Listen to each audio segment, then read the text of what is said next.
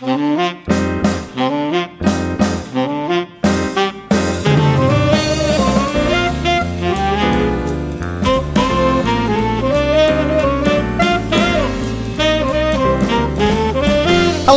and welcome to episode 13 of the Mr. Barton Maths Podcast with me, Craig Barton. This time around, I spoke to Jamie Frost.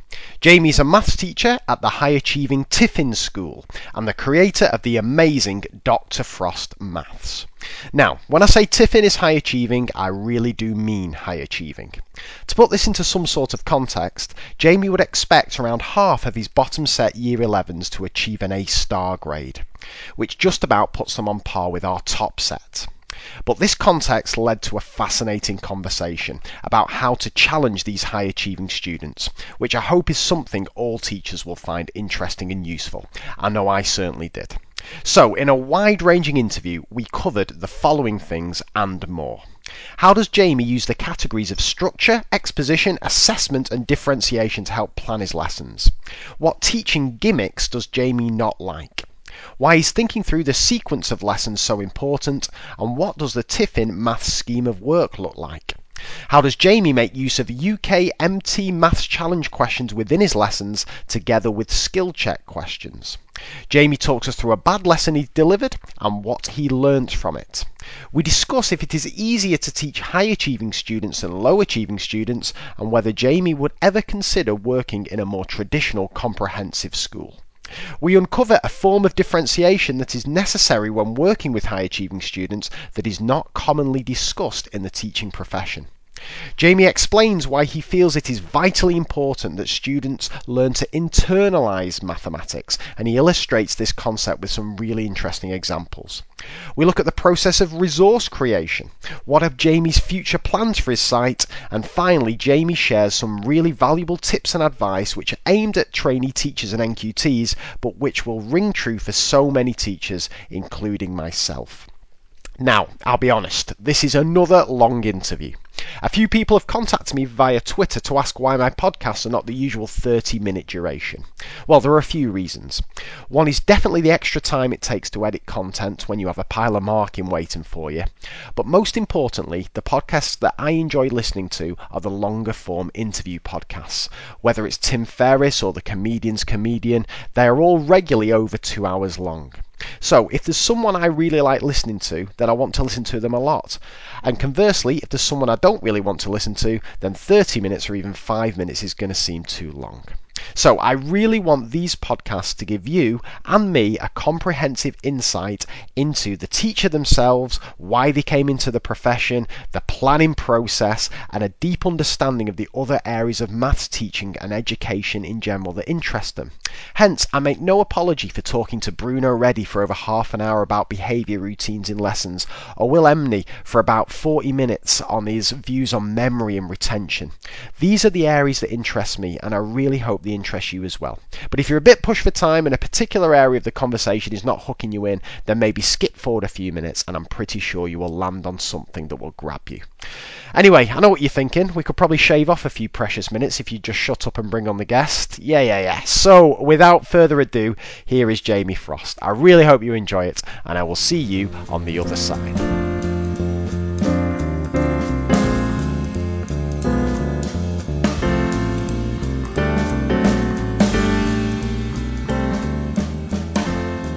Okay, so I'd like to start off as ever with the three math speed dating questions. So, question number one for you, Jamie, is what is your favourite number and why? Um, I'm going to say pi. Now, it might seem a bit boring. Um, you, you, usually associate this with circles, but um, pi is so fundamental to maths because it's kind of one of these sort of five fundamental constants. You've got like e, pi, uh, 0, 1, and i. And, and, and those who've um, done FP2 might be familiar with these constants and how they link into Euler's identity. Um, but I just find it a fascinating number. And, and there's and my favourite proof in maths is um, if you were to think of two random uh, positive integers, let's say I, I, picked a number, I picked I don't know 11, um, and you picked 12, and and a question might be, given those two randomly picked numbers, what's the probability that they don't share any factors other than one? We, we say they're they're coprime. Um, and it turns out, um, and the proof itself is, is not that complicated, that the, the probability that two numbers don't share any factors other than one is actually um, 6 in pi squared. You 6 joking. over pi squared. Flipping heck. Which is it's about 60, 61%. I, I put on my calculator earlier. And, and it's just seem it's such an unusual use for, uh, for, a number we associate with circles. But it's because of these kind of relationship between these different um, constants that we, we see pi emerge in all sorts of interesting ways. Could you? You couldn't have. You, you've hooked me in straight. This is my kind of speed date straight away here, Jamie. You, you couldn't give us as kind of easy to understand as possible a reason why pi fi, why pi appears in in such a, a kind of strange context as as you know coprime of two numbers.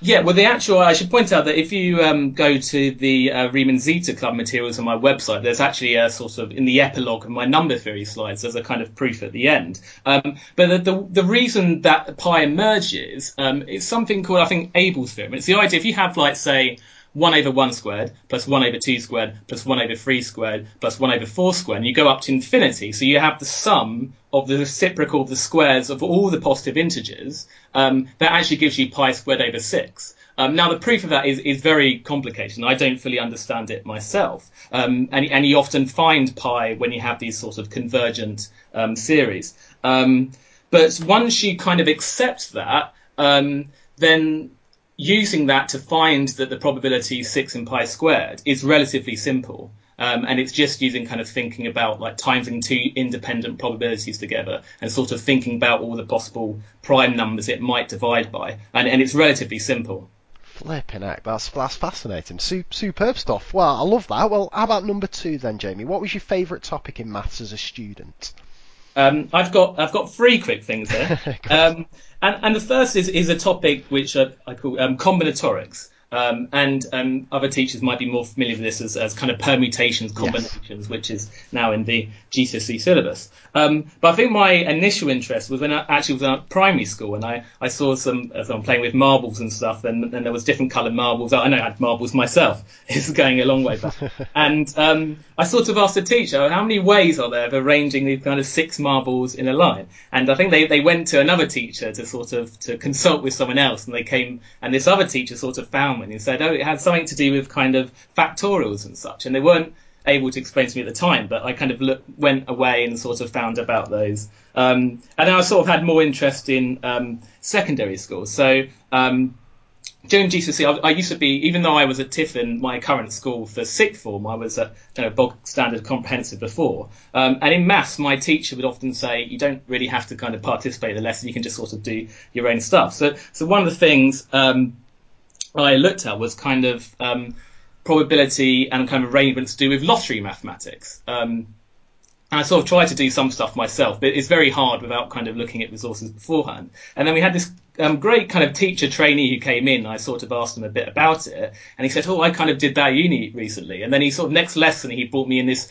pamphlet from university explaining all sorts of stuff about lottery mathematics, and I was I was absolutely um, fascinated by it. Um, yeah, yeah, it was really great. Fantastic. No, it's, it's it's an area that grabs me a bit, and I'm I'm fuming because we we in my previous school um, we taught the OCR syllabus for um, A level, and in the Stats one module there, it was full of permutations and combinations. And then I've moved to the current school that I'm at now, and we do AQA, and it's not even in Stats one or Stats two, and it absolutely infuriates me because it's my favourite bit of maths. And like you say, with the with the lottery stuff as well, you can do loads of loads of lovely questions and loads of counterintuitive results as well. Yeah, no, I'm and I'm glad it's kind of a bit of a re-emergence in the GCSE, albeit in a, a quite a simplistic form. But no, good good choice there with, with perms and comms. Did, did you mention you had um, two two other kind of favourite topics? Uh, yeah, so I just generally again at school I, I'm sort of really interested in patterns and kind of numbers and shapes and stuff. So one thing I looked at kind of in my own time is um, looking at different sequences and, and, to see if I could find the kind of position to term formula for those. Um, so um, obviously we learned about kind of linear sequences or arithmetic sequences, but I kind of looked at quadratic sequences, which we wasn't in the syllabus at the time um, and wasn't until recently, in fact, um, in the in the GCSE syllabus, um, and sort of tried to work out the method myself, how I could find this kind of quadratic formula for this sequence with a second difference, and then I kind of extended it to kind of cubic um, sequences where you have a third difference and things like that.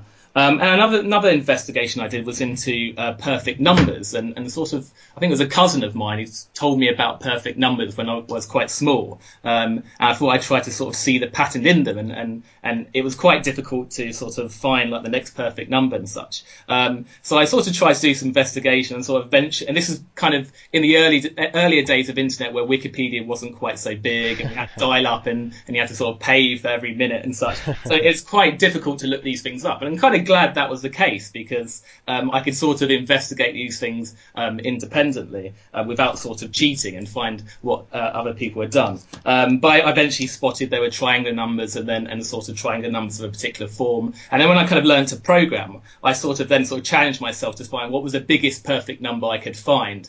Um, and and yeah, that that was really fun. Flipping heck, no, I, I, like it, and I'm what I'm gonna gonna dig into later, Jamie, because uh, this is an area that fascinates me. I'm gonna use this as a bit of a, a teaser for for the listening audience, because it's what's coming across here uh, to me certainly is that you're a very passionate, keen mathematician for, for, from an early age, and I often wonder, and again, I, I don't want you to answer this just now, but just just mull it over.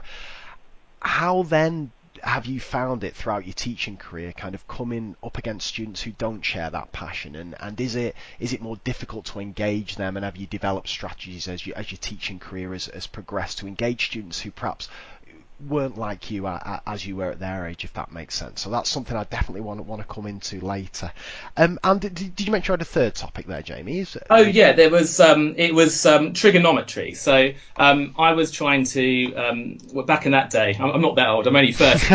Um, when, when, I was in secondary school, I was trying to. We had a- Acorn computers, and they they had a kind of programming language called BASIC yes. on them. And um, I was trying to sort of make this um, uh, analog clock, and I was trying to work out um, what would be the X Y position of kind of end of the either minute hand or the hour hand, um, and work out where to draw it uh, based on what the current minute and the current um, the current uh, hour and I couldn't sort of work out how to do it or what method, what methods and maths to use. And then we eventually kind of in, uncovered trigonometry in lessons, and I was taught this, and I suddenly realised, ah, this solves my problem. And I kind of went away and sort of coded it, and I had my my working um, clock. And I sort of um, I tell my students this nowadays. I sometimes have something called frost uh, true stories, which I insert into lessons.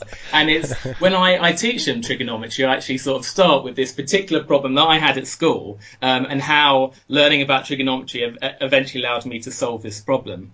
Fantastic. That's superb stuff. Fantastic. And final question of the speed date, Jamie. Uh, what job would you like to do if you weren't a teacher? Um, two things. Um, firstly, I, I, was very, well, I still am, uh, very into uh, music, and there was a, a brief kind of um, temptation to possibly do music univer- university. Um, I eventually decided against this, firstly because I'm, I'm, not very good at writing essays, um, and I, I, just wanted to keep it as a hobby. It's something I'm absolutely yes. passionate about, playing the piano, um, and I didn't want that to become a kind of bore. I just wanted it to remain as a hobby, and and just also thinking about my career as well. Um, I wanted to do something more mathematics based uh, to kind of keep my um, possibilities open.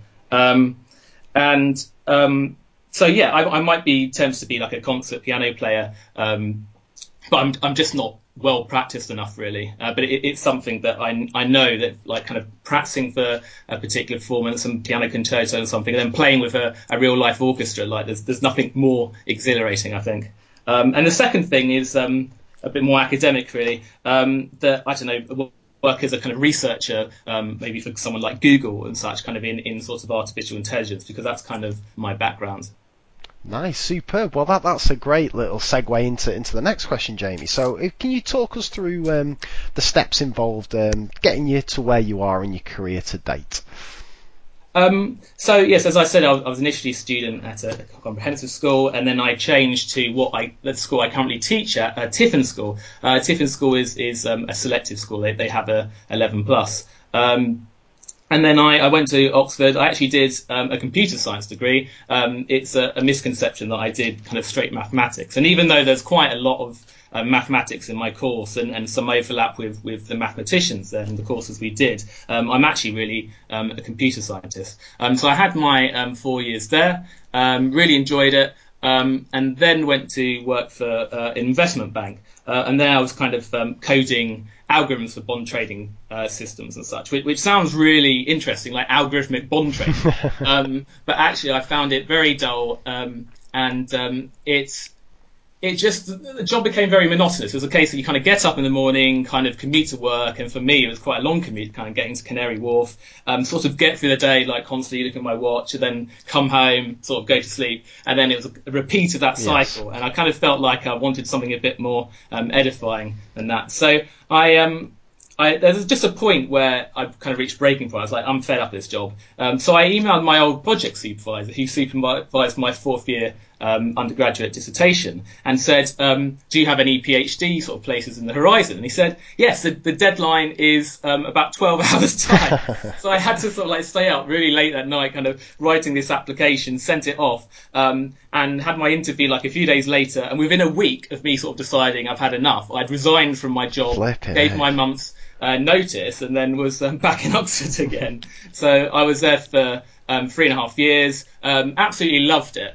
Um, but I, I, kind of got quite involved in, in teaching there, so lots of kind of departmental teaching and eventually uh, teaching in my college, which was uh, Worcester College, with some students there. So um, lots of AI stuff, kind of computational linguistics as well, which is how we combine statistics with kind of linguistics, like how we can find mathematical models for different aspects of, of kind of language tasks, tasks in language, uh, which is a particular interest of mine.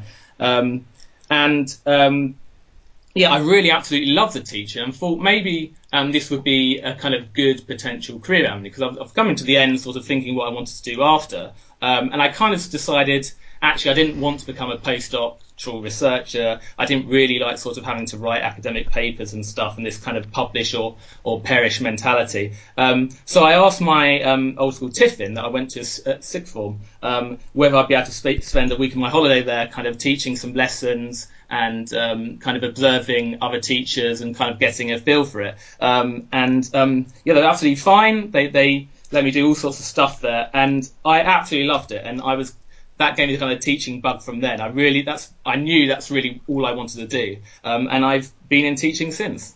Fantastic. And how, how many years is that, Jamie? That uh, so I'm at the end of my fourth year, including my training year. Superb. Got it. That's fantastic. Well, uh, let's move from that then to what's my favourite, well, one of my favourite parts of the show is where, where, we where we dig into teachers' thought processes when they're putting a lesson together. So if I could ask you to pick any topic you want, it may be for a lesson that you've got coming up in the next couple of weeks or so, or one that you've taught recently, or whatever you want for any year group, any ability.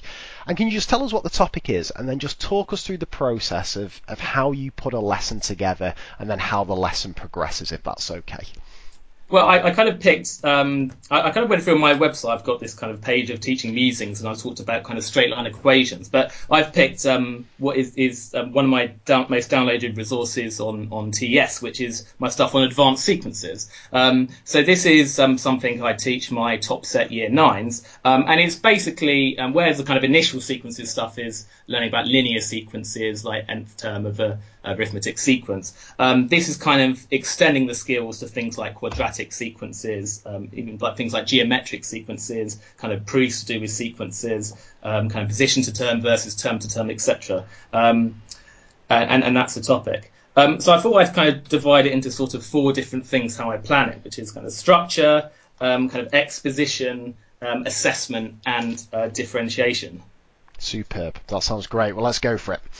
Well, so firstly, the, with the structure, I always firstly think um, what the kind of specific learning objectives are. And it's kind of very obvious, but it's really where I think you should have to start with with a lesson plan. Um, so with this particular topic, I, I, sort of thought about all the things I wanted to cover, like um, how we go from a formula to a sequence, or how we go from a sequence to formula, and appreciating um, both ways there, um, the conversion between the two of those. Um, I wanted to sort of kind of think about the different um, types of sequence. So like arithmetic sequence where you had first difference, the quadratic sequences where you had second difference, um, geometric sequences, um, which you, you actually cover A level, but the idea that instead of adding a constant um, difference each time, you're actually timesing by something each time, um, and then sort of Fibonacci-like sequences as well. Uh, and also to think about um, the different ways of generating sequences. So you might have a particular position of sequence and generating the term, or you might have a, a previous term or even previous terms um, and try to get the next term via some rule in that way.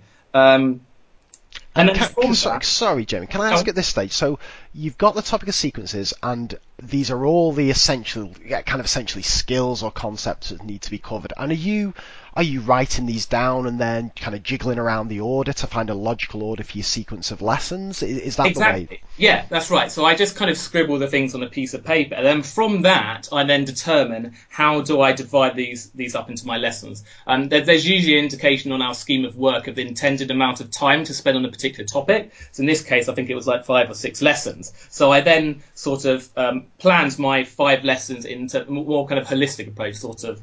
Um, the, uh, the, the kind of higher level structure as such. Um, so I had a first lesson on um, linear sequences, just a recap of the stuff they'd done in seven, year seven, um, and how you get from um, kind of a basic formula using the nth term to the actual sequence. Because I, I think with students, it, it's more important first to appreciate, okay, I've got a formula like 3n plus 2, like what does that actually mean and how can I generate a sequence from that before they do the other way? I, I think it's, it's critical to get that first. And can I ask on, on that particular lesson? Um, so you've got your year nine students, and it, and you, you, decide to do essentially a recap of, of linear or, or arithmetic sequences.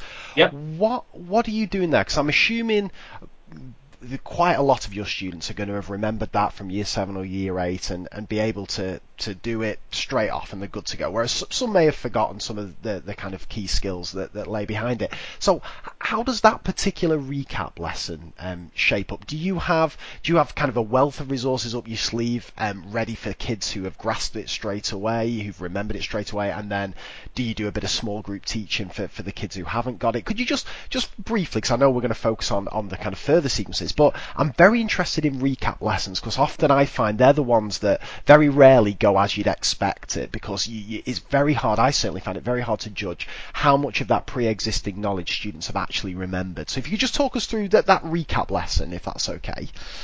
Yeah, uh, uh, sure. Um, with that particular group, because they are quite high ability, it's a top set within a in a selective school. Um, I probably can sort of rely on them, sort of coming to terms with it once we've gone over a few examples. Um, but with with other classes, um, I would um, I think it's mostly differentiating in the actual kind of worksheet itself and making sure there's plenty of questions of that easier type. Um, and then you might explore something maybe new that's not quite so critical that so that the students who do get it can go on to these other questions, um, whereas the weaker ones can do these kind of core questions that they're supposed to be uh, recapping without sort of feeling like they're missing out without doing these other type of questions. Yes. Um, I think that's one way um, in which I do it.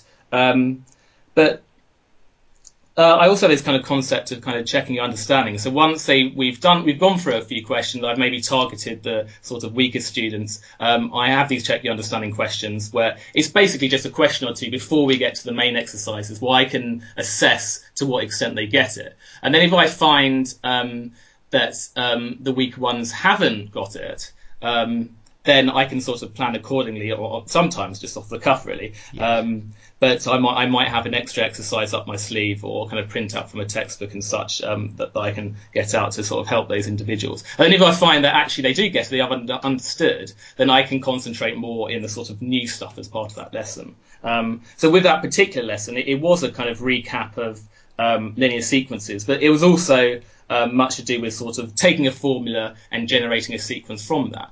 Um, and, and it included some simple examples, but more complicated stuff as well um, that the kind of more able students can crack on with, while the weaker ones could sort of practice the the, the simpler stuff. I think you're I think you're right there. I think you've hit upon something that's that's quite subtle, but it's it's something that I I was pretty late in my teaching career picking up on this. And that's if you're doing the recap lesson on, on linear sequences and, and you find after 10, 15 minutes they're a, they're a very able group and they, have picked up on it. Um, often my temptation would have been right, okay, let's let's crack on with what I'm going to do for the for the next the, lesson two. Let's kind of move that forward, whether it be quadratic sequences or whatever. But what I particularly like about your resources and, and your worksheets is that there's always enough content on that given topic to stretch even the most able students. And I think you make really clever use of um, UK Maths Challenge questions or even the Olympiad questions and the, and the mentoring questions for, from the, the Maths Challenge. Because if you take a topic like linear sequences, all right, you can ex- you can understand it on a very very basic level, finding nth term and generating terms and so on. But there's so much potential to, to stretch that, and that's that's one of the many things I particularly admire about about your lessons. That all right, it'll say linear sequences, and there's always enough kind of meaty stuff there to get the basics done. But then there's always a wealth of extension materials on that given topic, so I don't need to rush forward and bring lesson two into halfway through lesson one because I've so much kind of enrichment and challenge stuff throughout it. So yeah, I'm a big big fan of those the extension materials that you provide within a given topic, if that makes sense. Oh, thank you. Um, anything else actually criticise my own worksheets is that I that sometimes I don't have. Um, whereas often with like textbooks and such, you'll have like a particular core concept, and they have lots and lots of questions um, um, uh, practicing that particular thing. Um, sometimes I might only have like a few questions like that and, and sort of go on to sort of medium difficulty a bit too quickly, um, which is why I think some of my resources are more suited to high ability um, students, um, even though they're, they're, to some extent differentiated within the worksheet. Um, and that's something that I do. I'm trying to do more, having more kind of core questions there and sort of practicing that particular technique rather than thinking, oh, they've done three of them. Let's yes. move on to the harder stuff. yes, got it. Right, right, fantastic. So we've got the we've got the. Let's assume you've got the the structure and the order of the that you're going to teach the, the sequence of lessons for four sequences in this case. And um, what happens next in your planning process? Um, so then I sort of think about what I do within each particular lesson. Um, so I might, for example, have um, a starter problem. I might, I might, often I, I don't always launch straight into the starter, but I might just have a couple of minutes where I sort of explain the very minimum amount of theory I can to allow them to access that starter. Um, so, for example, within that that sequences resource, um, I wanted to do um, a group activity on um, describing sequences using term to term and uh, position to term formulae. So I kind of just briefly just described like the differences between the two and some examples, and then I let them kind of work in, in groups or, or pairs um, with a variety of different um, sequences um, there's like one that's arithmetic, there's one that's geometric, there's one uh, there's a Fibonacci sequence, and then for each of those they had to sort of um, kind of experiment to see they can find without using any kind of methodical techniques that we, we covered yet, but just sort of they could experiment to see they could find a formula for each of those, a position to term and a term to term one.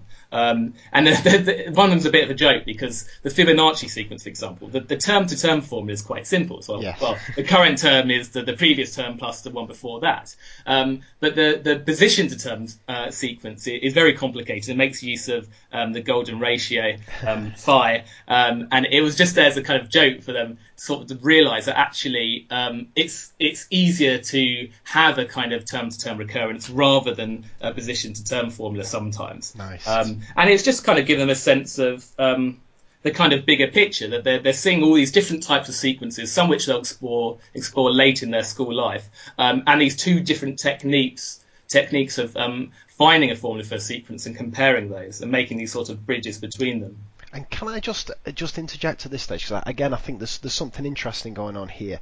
Um, obviously, with with changes to the new GCSE, we'll, we'll get um, occurrences of uh, basic geometric series, uh, sequences and, and Fibonacci sequences finding their way in in there. But I, I'm guessing that you're not afraid to almost give them a teaser of some of the things that they're going to experience at A level and, and further maths and so on. Would it, would it be fair to say that you're certainly not restricting the content of your lessons to, to the GCSE or whatever qualification they're studying from? You're, you're seeing these lessons as serving a, a bigger purpose than that, and you're not afraid to bring in ideas and concepts and materials that may not be uh, relevant to the qualification that they're studying now, but will just show them the kind of wider picture and, and engage them and, and show them the, the journey that the mathematical journey they'll be going on for the next few years. Yeah, yeah, I think that's probably true. And it's sometimes the case that um, if there is some kind of content that they're going to be exploring later, that um, actually say I might give them a tease of it for the purposes of them to help the kind of see the current maths they're doing in the kind of broader picture of things. Um, they have a sense of where it fits in, but without actually sort of going down, drilling down into the detail on, on what they, the, the kind of questions they, that they, well, the methods for the questions they would have to solve on that topic. Got it. Fantastic. Okay, so we're we're in we're in the midst of the sequence lesson, and we're looking at position to term, turn to term rules. And you say the students are working in in groups. Um, what? How long's that particular activity lasting uh, for? And how are you how are you kind of judging that it's the time to put an end to that particular activity and move on to the next stage of the lesson? Yeah, good question. Um, so I would probably um, for that activity, I'm trying to remember back. Um, I'd think about maybe uh, 15 minutes on that at most um, with that particular activity. Um, they're, they're, able bunch. Um, and the way I judge is really to, um, I have obviously circulate round. Um, and I don't sort of finish when everyone's finished because otherwise there's going to be people twiddling their thumbs. But then also I don't finish when someone's finished, one particular person's finished. I kind of generally wait until um, most groups have got the majority of the questions, um, and then obviously go through the answers. So there, if there's a few that they haven't managed to do, that we they can still uh, kind of benefit from seeing the solution to that. Got it, got it. So what what happens next, Jamie, in that particular lesson? Um, so then I sort of usually have a kind of more teacher-led kind of dialogue section of the lesson, um, but but trying to have um, dialogue with the students, so kind of mixture of open and closed questions, a bit of me kind of talking, showing a method, and sort of asking students questions, why are we doing this, etc., um, to kind of explore the topic.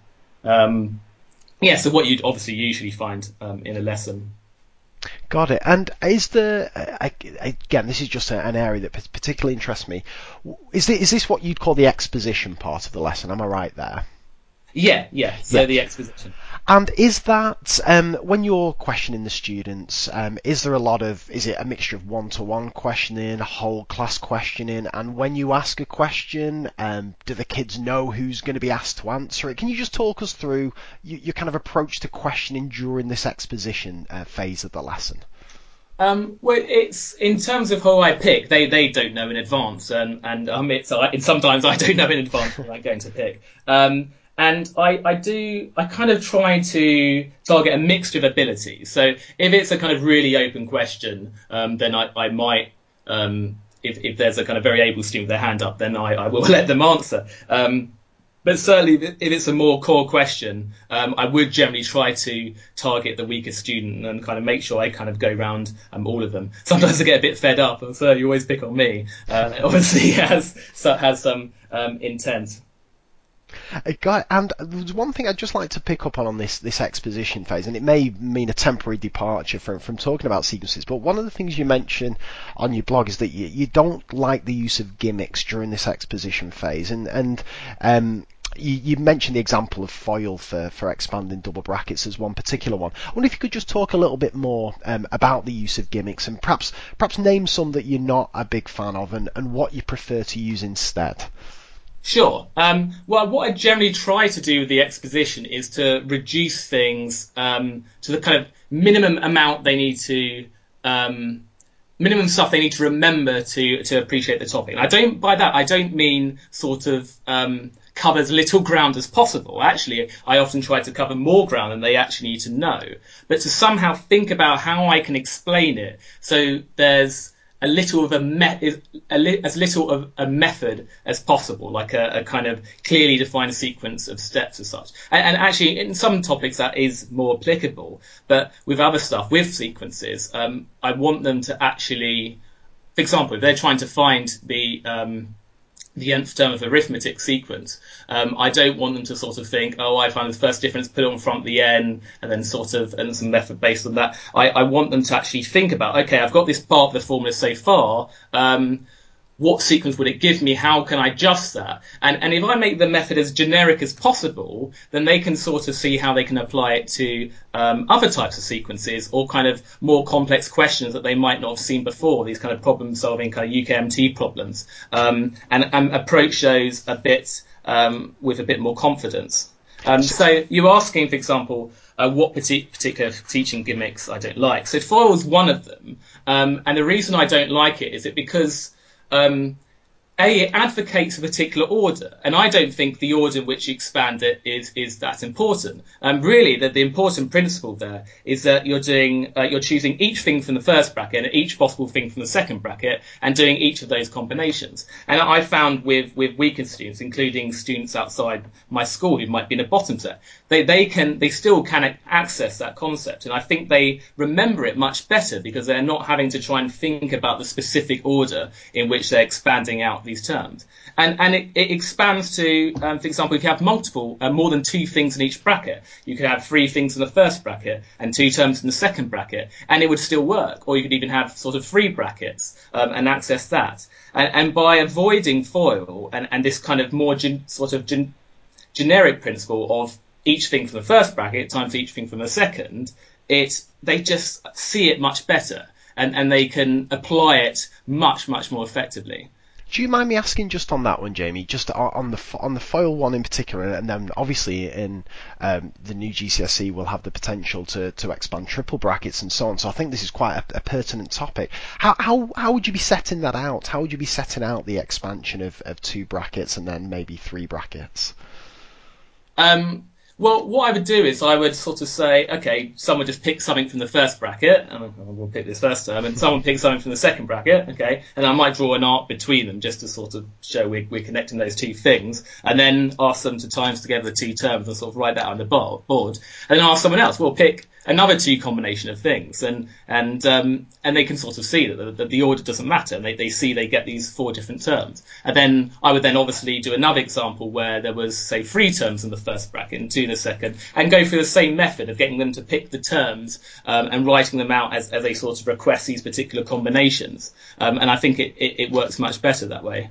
Got it. Fantastic. Well, if we if we return to the exposition um, with regard to sequences, so um, if you're not a fan of the because I know this this zeroth term. Um, I, whenever I'm I'm lucky enough to observe lessons, this gets bandied around a lot. And again, if listeners aren't familiar with this, this is where you work out the, the first difference between well the, the, the common difference between the terms. Essentially, subtract that from the first term, and that that becomes your number kind of banged on at the end, and then your difference goes in front of the n, and everybody's happy. You you've got your nth term rule.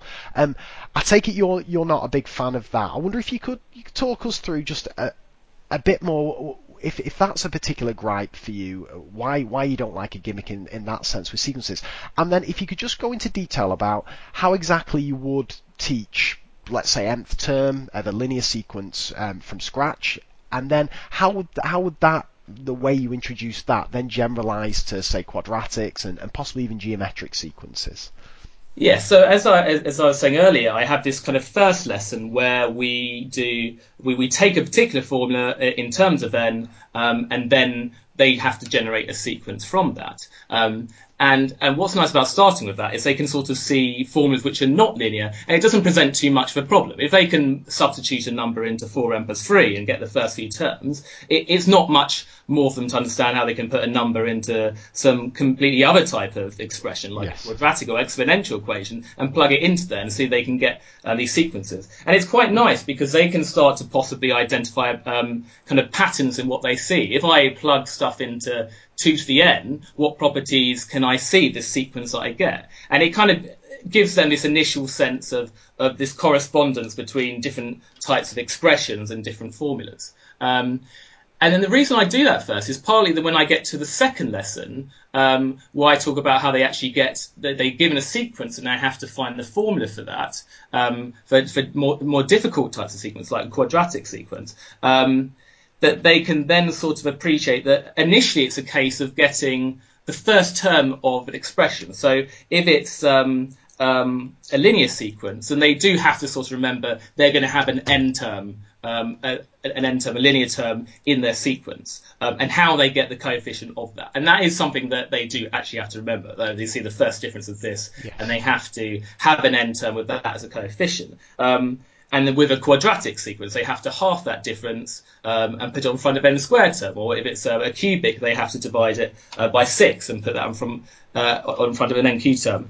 Um, and then, but what I think is important at that point is that they then relate it back to the first lesson. So, okay, I've got 2n squared as the initial term of my sequence. Um, well, I know how from the first lesson how I can see what those first few terms of the sequence is. And once they write it out, they can see, oh, I, I, might be nearly at the sequence. It kind of gives something quite similar, but I have to make this particular adjustment. Now, I, I would say this, there's some element of method in this, but it's try, as I was saying earlier, it's trying to minimise um, a kind of preset method as such. And I think the zeroth term does that because um, it only works, well, for start, it only works for linear sequences. And it's something that they're not really grasping why they're doing it. Why am I finding the zeroth term? Whereas if you have this idea, okay, I've got the first term and I generate the sequence from that, it's relating to what they previously understand about generating a sequence, but then they can um, more effectively apply it to a variety of different types of sequences. So they can see, uh, if they got an n squared term, they can see it's just one less than the actual sequence they need to get. Oh, it's just going to be n squared plus one. Um, and similarly for exponential sequences, if they got like, I don't know, three to the n, and they could see, oh, well, what I need to add for the first term is two, the second term is four, third term is six. Oh, I see, I'm going to have to add two n. And it, it allows them to put these pieces together much more effectively. Got it. And I, th- I, think what's interesting about that, and this is something that, that perhaps I, I, would need to reflect on myself. It's interesting your first lesson isn't isn't restricted to, to linear sequences. Your opening kind of activity exposes students to all sequences and is essentially a lesson in substitution, banging numbers into into expressions to generate terms of a sequence, and that immediately gets them familiar with these different type of sequences. And mm. then you move kind of one by one through these types of sequences that they've already met in that first activity. And and hence uh, already starting to spot patterns in them and so on. I think that's that's quite interesting, and it uh, for me again it just reinforces how important the the order and structure of your sequence of lessons are. Because if you get that right, you, you have kind of won half the battle, if that makes sense. Yeah, and I think going back going to a sort of another topic I teach uh, with straight line equations, like and the first time I taught that as a kind of teacher trainee was just it was a disaster, and it was simply because the ordering of topics across lessons it, it, was not in a good order. I think I tried to cover the whole of y equals mx plus c in the first lesson, when really what I should have done is kind of giving them all this impression of um, well, if I've got an existing equation, how do I generate points on the graph, and trying to um, just like with sequences, where I'm trying to get this I uh, establish this relationship between the sort of form of the sequence and the actual sequence it's the same with straight lines. I'm, I'm, I'm trying to establish this relationship between the equation of a line and the line they actually can sort of physically see um, on their axes. Um, and, and it was just a disaster in that way because um, they, when, if you get the ordering wrong, it, it's just not scaffolded. They can't sort of see how it relates to previous things um, uh, they've done, and just that learning isn't quite so incremental in the same way. I think. Absolutely, no, I think you're absolutely right, and that that also leads me to a question about your, your scheme of work that you've, you've got at Tiffin. So you mentioned that when you're putting the sequence of, of lessons together, um, you look and see you've been allocated, say, five hours or five lessons or, or whatever to, to teach sequences. Um, I take it from what you're saying there that your scheme of work doesn't prescribe what you do in each lesson. Is could you tell us what, what actually your school or your maths department's scheme of work look like? Does it prescribe an order? Does it have learning objectives in there? Uh, suggested resource resources? What what does you, what does your actual uh, maths department scheme of work look like for something like sequences? Um, well, it actually looks like what I've got on my on my website for the schemes of work. So it's generally just, um, it's got a, a, recommended number of lessons, but it's just a list of learning objectives, the things that by the end of the topic, um, the students would be expected to understand. Um, and then it's really up to the teacher how they structure the lessons within that particular prescribed number of lessons. Um, there's often links to other resources. I think there's usually a MyMaths link there. Um, there used to be actually a column for um, kind of extension, but uh, we've kind of tried to integrate that with actually the core objectives um, because I don't want that to become some kind of like graveyard column where sort of people don't really look at that particular column. I, th- I, think you're right, and again, not wanting to go too much off topic here, um, that's one of the biggest gripes I have when I see schemes of work, and I've been guilty of this um, when putting schemes of work together, and, and that's a lovely phrase, like the graveyard column, because it's just the kind of tag-on bit at the end is, is oh, if, if you finish teaching the course stuff, here's a, a link to an NRICH activity or something that you could have a go on, and no one ever does it. You just get through all the core stuff and, and, you, you, you're good to go, and move on to the next thing. But making those enrichment and problem solving stuff part of the core lesson, I think is absolutely crucial. Now that that's that's fantastic. That. Um, I wonder if we could move on now then to to assessment within the lesson. So, uh, let's say you've done the you, you've done the exposition side of things, and let's say that you've then set the students off to to work on on one of your worksheets where they've got some core stuff and then some extension stuff later on. Um, how are you assessing um, during during the lesson? And and again, feel free to take that as broad or specific as you like. Um, well, there's a, a, variety of different strategies I use. So there's kind of the obvious ones, like the, the, kind of questioning and the lessons and the kind of who they're targeting and such. And that, that's obviously um, a form of assessment. Um, there's uh, some strategies I use um, coloured cards. So um, one thing that my boss recommended that he, he saw someone else a teacher do, um, and I think is absolutely great, is for students to use uh, the kind of red, orange, and green cards that they have. They often have them at the back of their planner. Um, and if they don't, obviously that's something easy to make. Um, I often ask my students to have, during the main exercise, for them to have it on their desk with green, red, um, or orange, based on uh, how they're finding the activity. So if they're completely lost, they would have red. If they sort of get it, maybe have some misunderstandings, they would have orange. Um, and they, if they're confident with it and don't need my help at all, um, then they put it on green. And it, it just makes my life so much easier because um, I can sort of more quickly get to those students um, who need the help the most and sort of leave the kind of the, the students um, be because they're, they're, they're happy with the activity. And has it been a, has that been a kind of focused effort to, to generate the culture um, within the classroom that, that means kids are happy saying, okay, I'm, I'm struggling on this. Because I'm thinking in particular, certainly if you've got a high ability um, class, I would imagine there's um, a, a, few egos in there who and a lot of competition going on for um, kids who are getting high marks and stuff like that all the time. Um, do, do you find that that's an issue? Do you find that students sometimes are reluctant to admit that they're um, that they're finding something difficult and reluctant to put that red card um, on the table to indicate that they're struggling uh, to you? And if so, how, how have you found to kind of combat that and get around that potential problem? Sure. Um, I think actually that's where the orange colour comes in handy because um, if a student is um, puts orange, it's sometimes actually code for red. Yeah. Um, and they if they if they completely didn't get it, they wouldn't put green up. Um, but they might put orange because they yes. don't want to seem like oh I don't want red. Um, but that, that's fine because I'll, I'll, come visit their desk anyway. and I think the orange card sort of gets around that problem. but I think actually with, with my students that generally students don't get it. There, there's some students in particular that I, I'm, I always say it kind of parenting to their parents, like it's really great that when he doesn't get something, that he, he sort of puts his hand up or, or, or says during an activity he doesn't get it and, and asks for help. Um, and I think generally there's a culture where students don't mind if others can sort of see that they haven't completely um, got it. But you, are right, there is, there is some risk of it. Um, and I think that that's where the, the kind of orange color comes into handy because um, if they're stuck, they will, but they don't want people to think they're completely stuck. Then they put orange because there's there might be less stigma attached to it.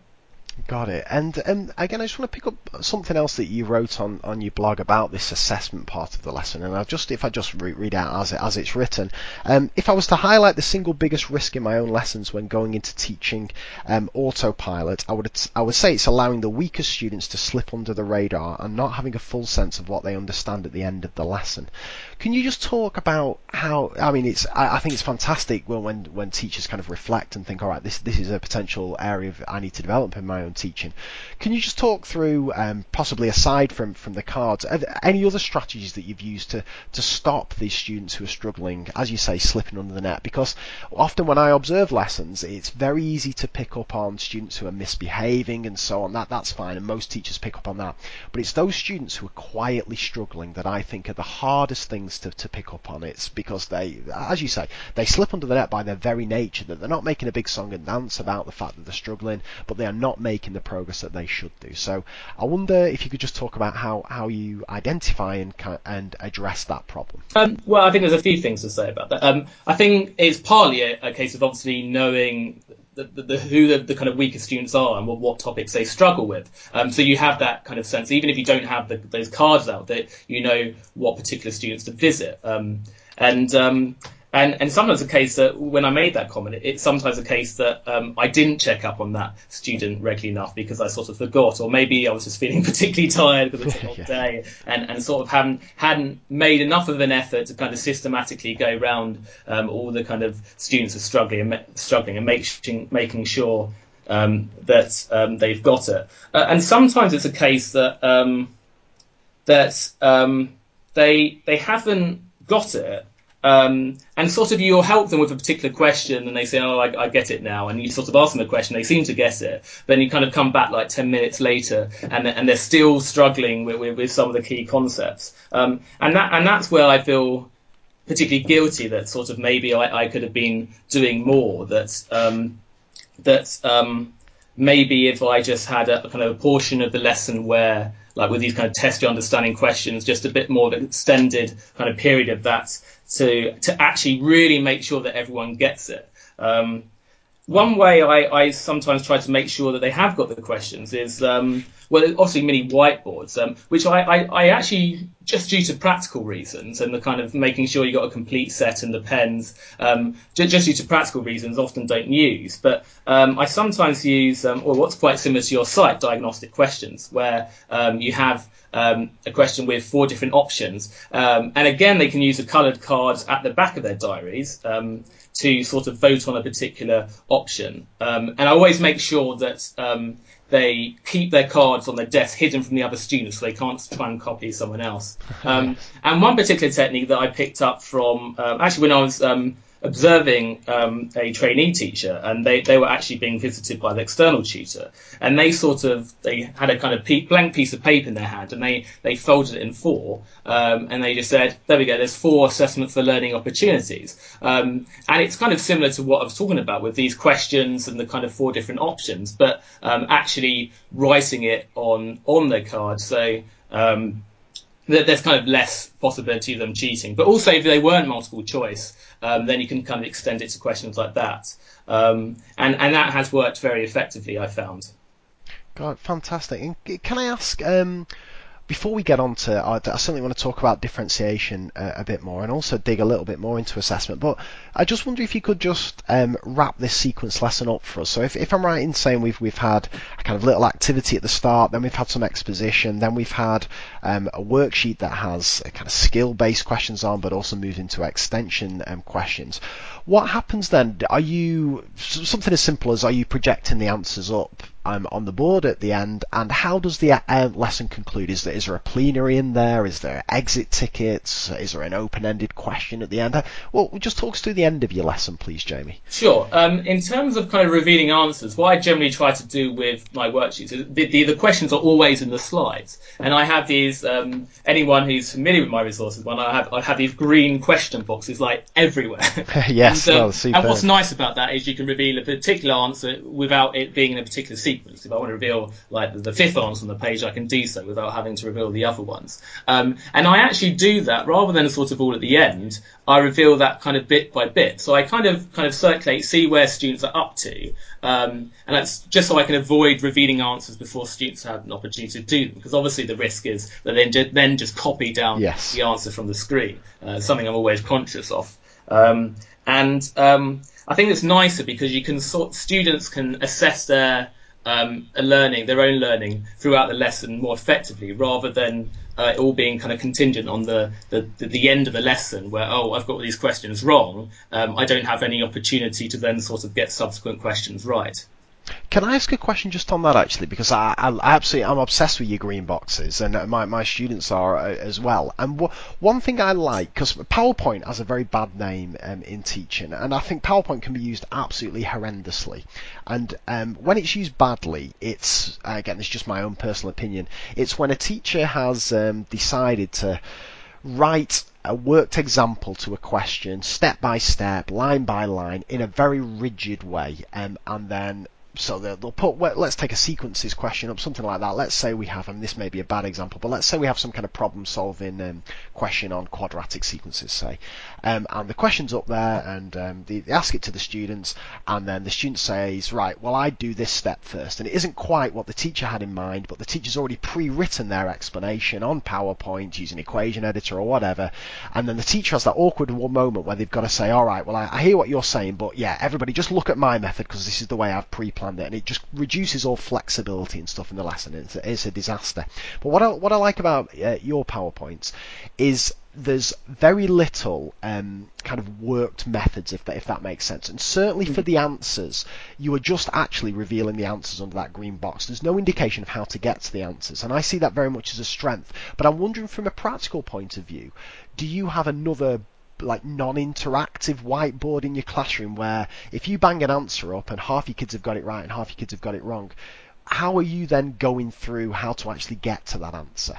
Yeah, well, I, I, do. I've got two uh, normal whiteboards um, either side of my smartboard, uh, and I should point out that actually um, I, I, do more, even though a lot of the exposition exposition is in the slides, that I do some often write the method up on the board, and some of that exposition in the slides is actually more for the benefit of students who might be accessing the slides later, yes. or or other teachers accessing it um, who want to see how I've, I've done I've, I've, approached a particular question. Um, and I do try and structure those, those, kind of exposition slides in such a way that um, it uh, I don't know, it kind of keeps some of the underlying detail away, or, or perhaps the underlying detail is kind of like a, a box of like um, bro notes or something that flashes up to the side, um, a particular note about the method um, that only flashes up once they sort of reveal the kind of next stage um, part of the answer as such. Um, so I kind of try to abstract some of that away, or, or I do have that detail the method there, but I sort of try to think about how I can sort of hide that way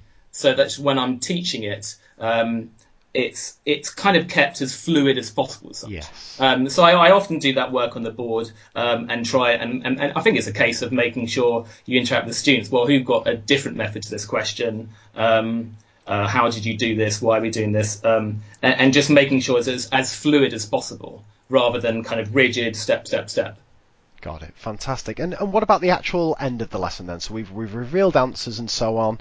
Um, is oh is there a, is it a case of um, hands up who got that question right, or hands up if you got seven out of ten or whatever? Are you doing a little bit of assessments um, after you've um, revealed some of the answers, and then what actually happens at the very end of the lesson?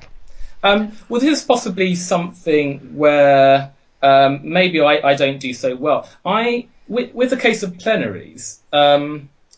Sometimes it's a case. I don't. I don't think every lesson needs a plenary. It's sometimes the case that I've been circulating quite a lot. Um, I know the extent to which students have got it, and sometimes I think it is a case that actually um, I want to maximise the time they're spending of independent exercises. And as long as I'm making sure that I I know where every student is at, I, I don't think you necessarily need the plenary. Um, but sometimes, as a case of the plenary, is um, okay. Some of those final answers, um, I'll pick particular final questions. I'll, I'll, pick some particular questions, maybe later on the exercise. A few easy, um, kind of easier ones, medium ones, hard ones, um, and then I'll ask particular students um, what answer they got and how they got that answer. And and that's probably my staple in terms of what I would most often do um, at the end of my lesson. Um, I've used exit cards in the past, um, and I, I, think it's absolutely great. It just generates a lot of work. I think,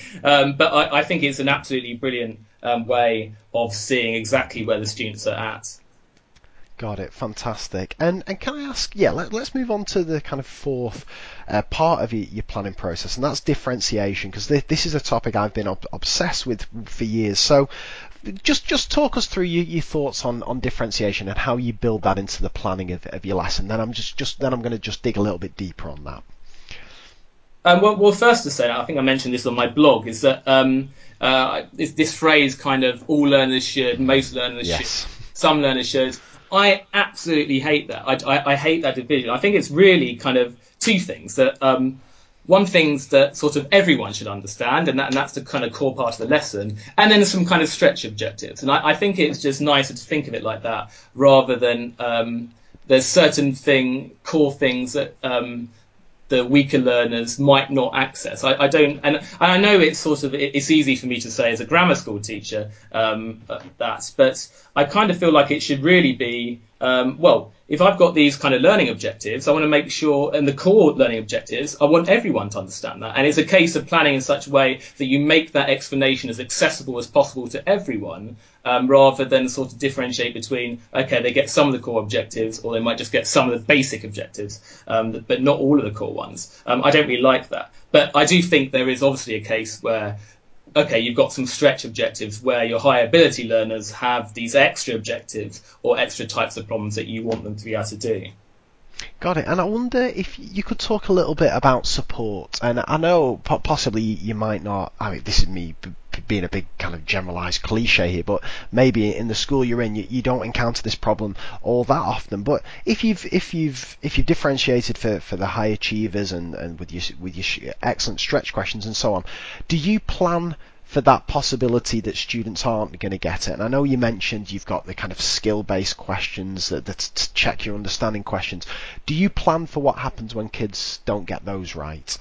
Um, honestly, no. I think it's. Um, I think if they don't get it, I think it's really at that point I have to be flexible. Um, uh, as a teacher and sort of think, okay, these particular individuals haven't got it. What do I do? Uh, and it's a bit more ad hoc, I think. Um, and um, it might be um, kind of one to one support as such. Um, but I think if those particular things like check your understanding and, and stuff um, fail, well, the, the, whole reason that that's there as part of my lesson is that I can sort of say, okay, uh, do they get it or don't they get it? If they don't get it, then I can sort of plan accordingly based on that. Uh, and I often hope that actually they do do pretty much get it, um, and I can sort of continue. Um, so I admit that I, I don't have a often have a planned backup strategy as such, but um, I think I would I'd, I'd, kind of try to do it organically as such as, as the problem comes up. Got it, and I, I think also again I, don't know if this is going to come out right or not, but I think there's another subtle bit of differentiation that I, I think is quite hard to hard to get right, and I just wonder what your take on this is, and that's you've got some students who will um, access your, your the kind of check your understanding question and, and be fine with that. And you've got some students who will um, get that, nail that bit, move on to your extension, your stretch questions, and nail those as well.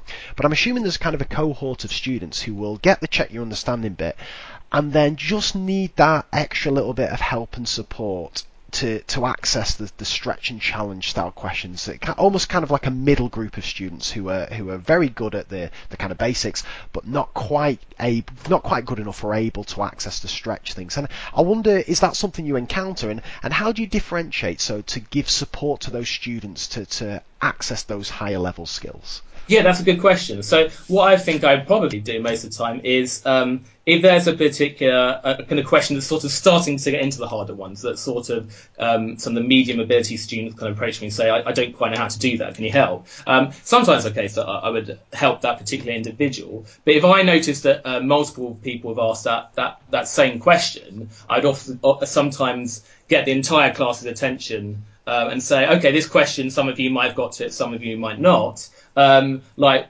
what kind of particular technique might be helpful for this particular question, and then sort of going through it with the whole class. And then my hope is that okay, they do get that, then they will that bridges the gap between the sort of easier questions and the harder questions.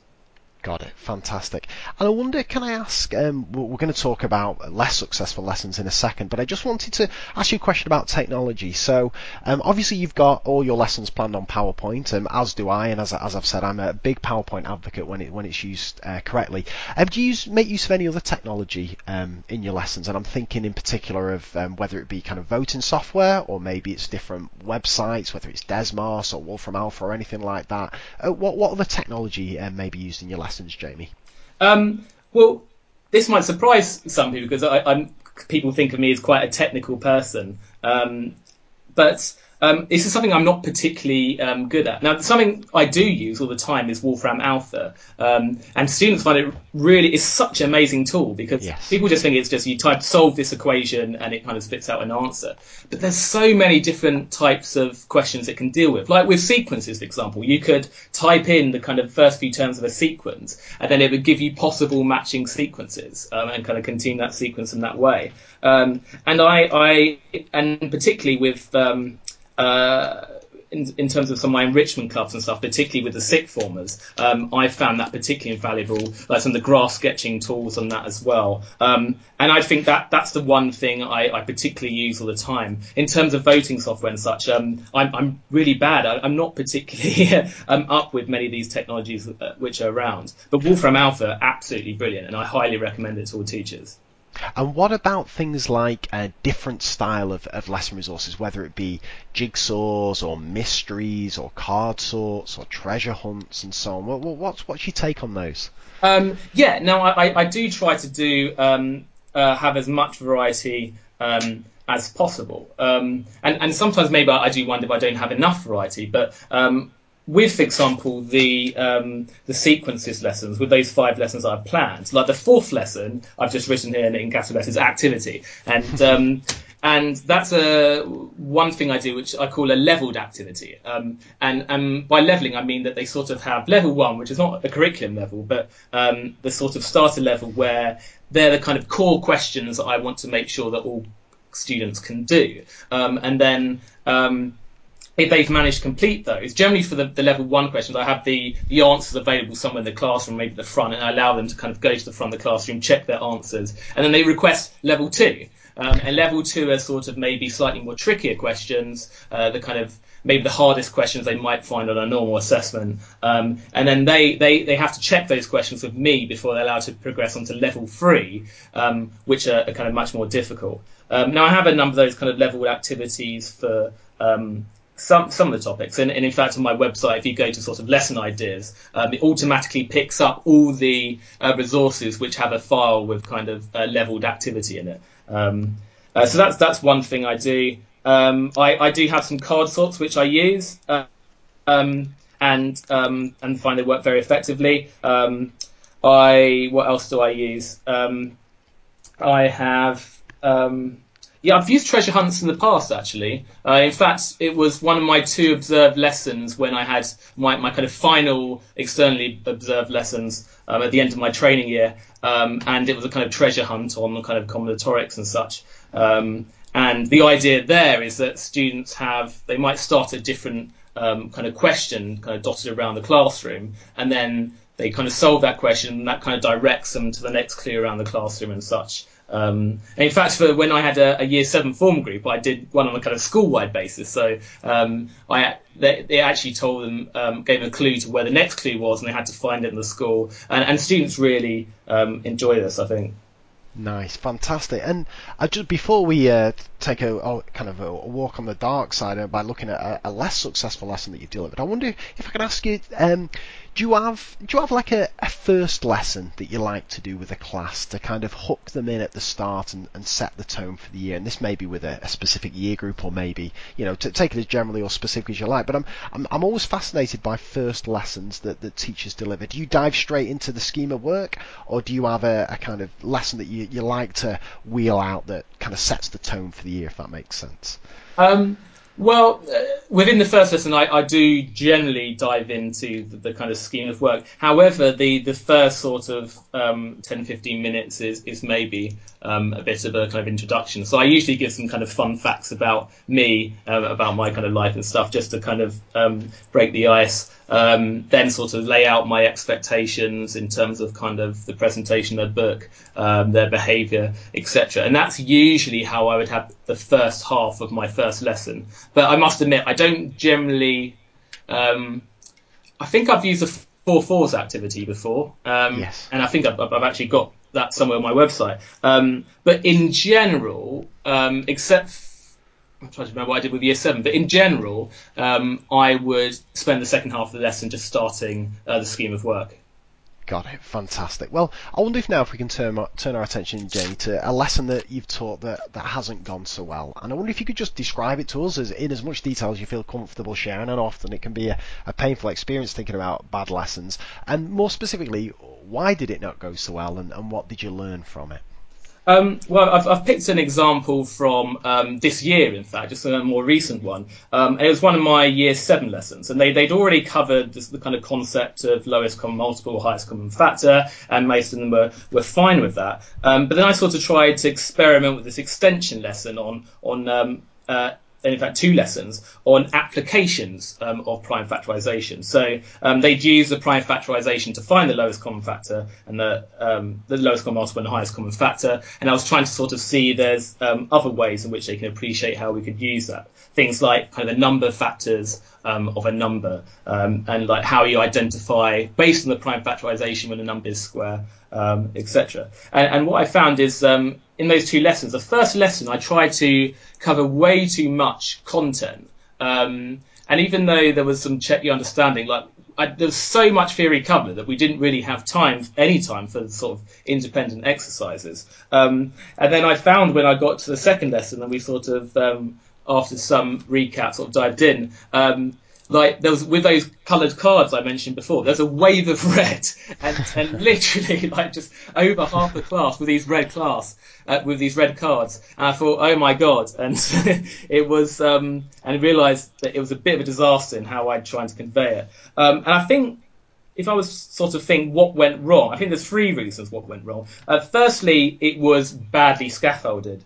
Um, so I think they hadn't really before I got onto those particular concepts, I really need to give them more sense of um, containment. And what I mean by that is if they had, for example, uh, like 2 cubed times 3 as a prime factorization, they would realize that sort of 2 squared is a factor of that. It kind of goes into that. And sort of building up this sense of kind of buckets of factors. That if I have two cubes times three, that I've got three twos available and a three, so I can see that if I want to see if two squares a factor, well, I've got enough twos in my bucket. Yes. Um, and, and that's sort of a, uh, some imagery I've kind of thought about since. Um, that I wish I'd done at the time. And I really wish I'd kind of built up that sense even before they did how they can use prime factorizations for lowest common multiple and highest common factor. That I'd done that first so that so that it was better scaffolded. And, and, in fact, that came out in a later test with their um, one of their landmark assessments, so core assessments at the end of the half term. Um, there was this question where they had different prime factorizations and they had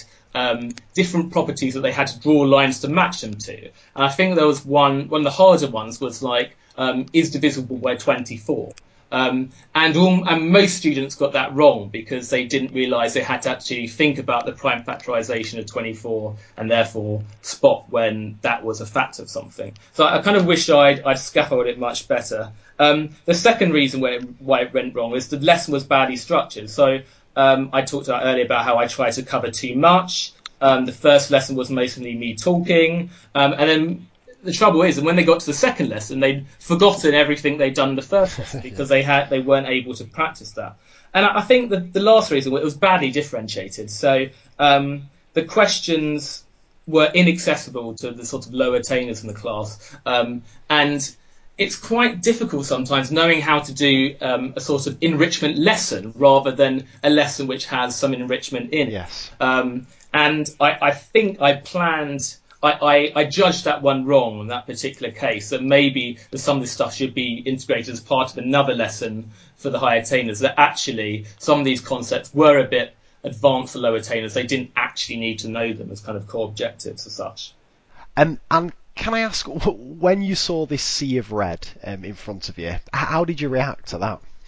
Um, I, I, basically, I, I, pretty much immediately got the whole class back together and sort of helped them with. Um, uh, I tried to come up with a question similar to the first few, um, and then they then were able to do some of those earliest questions. But part of the problem was there wasn't enough easy questions on the exercise. Yes. Um, so it meant as soon as they had done those, those, few easier ones, they got to these kind of UKMT questions that they just couldn't do. Um, and and yeah, yeah, it was. Um, I, I sort of tried to help, but um, overall it was a failure. Um, and that's something um, that when I teach it next going to completely restructure that part of um, sort of number theory so that they can access that much more.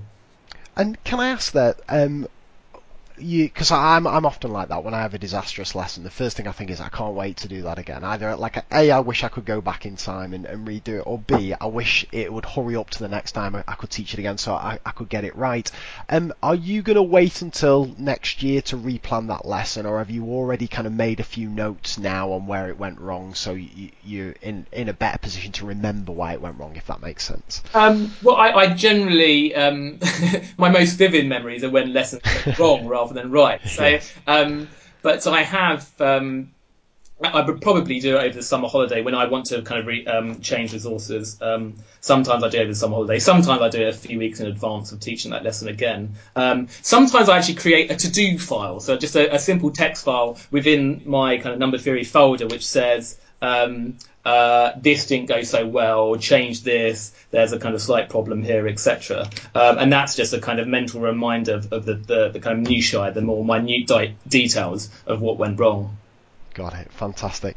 Um, can I ask about marking, Jamie? What what's your what's your department's policy on marking, and, and how do you how do you find the process of marking yourself as a teacher? Um, this may come as a, come as a shock, but the, the there's only a requirement to take in books um, twice a half term for each class. Um, so often with the marking, um, it's done in such a way that um, uh, we would um, get them to, to, to, kind of mark it themselves, self-mark and such, um, and obviously we're kind of circulating to check their books during the lesson. But in terms of actually formal marking of their books, um, I do it twice per half term for each class. So the marking load is a bit lighter than than um, other schools. Um, but I do use um, with I do use other ways to kind of get some assessment data. So I have this system called um, QQQs, which stands for Quite Quick Quizzles, um, and that's kind of like it's usually like eight questions, which I have maybe at the sort of second half of the lesson, and, and always at the end of the topic, where they kind of uh, there's mostly kind of core understanding questions, a, a few kind of harder ones, um, and then I I do I, I sometimes mark them myself. Um, if I don't want them to cheat, um, or I, I get them to sort of I swap them around with someone kind of not ne- necessarily next to them, um, but someone kind of around the classroom and get them to mark, um, and then I take in those marks and I have a kind of spreadsheet which sort of maintains a leaderboard, um, etc. Um, but I find I think I think there was one of your podcasts you were um, from previously when you were talking about marking um, and the idea sort of of this kind of lots of kind of verbal feedback. And I find sometimes it, it's helpful the verb, the kind of well written feedback in in the, the, the books. I mean, um, and I, I find it sometimes helpful with specific aspects of their uh, presentation as such. Um, but um, I think with um, yeah, I think actually, really, when it comes to more subject-specific stuff, um, uh, like they misunderstand a particular concept, that's that's something um, that I would like to pick up a bit better and monitor um, before it gets to the test. And, and that's partly why I'm, I'm, developing this system, which I'll, I'll talk about later, to kind of more effectively track uh, where their their key. Uh, a more detailed view of where their misunderstandings lie. Um, but marking, yeah, it, it's something um, that I probably do less than other teachers, and, and I, I, concentrate more of my time um, on the kind of planning of the lessons and producing my own resources. As it should be. No, that's that's fantastic, superb. Well, I want to move now to a related concept, and that, that's the idea of work-life balance, if such a thing exists. Because um, quite a few questions um, on Twitter um, for you have been just uh, and I, I, get this a fair bit myself, as I'm sure other um, teachers who have websites and blogs do. Just, just wh- where do you find the time? So, uh, can you just tell, tell, talk us through maybe like a, an average week um, in terms of what time you're getting home from from work? Um, are you working in the evenings? And, and how do you how do you actually manage your time, Jamie? Um, Good question. Um, now I'm I'm a self-confessed workaholic, so my my hours are pretty extreme. I, I, think I tried to total up like how many hours I work a week once, and I, I reckon it's over 80 um, a week. It's, it's it's quite a lot. Um, I typically I, I get up. My alarm set for 5:20. Um, and I'm, I'm out the house by um, uh, I've got a bus that goes at six fifteen, and I'm generally into school uh, for quarter to seven. Um, and, and our school day starts at eight thirty. Um, so that gives me lots of time to kind of um, do some planning, last minute kind of printing of stuff, etc. Um, so I, I often do rely on that time in the morning where I can do some planning, and I, I think I work more effectively in the morning. I, I I'd rather work before school um, on planning than than after school. Yes. A day. Um, now I, I do have a bit of um, tutoring work, so I, I do tutor some evenings and, and most of my Saturday.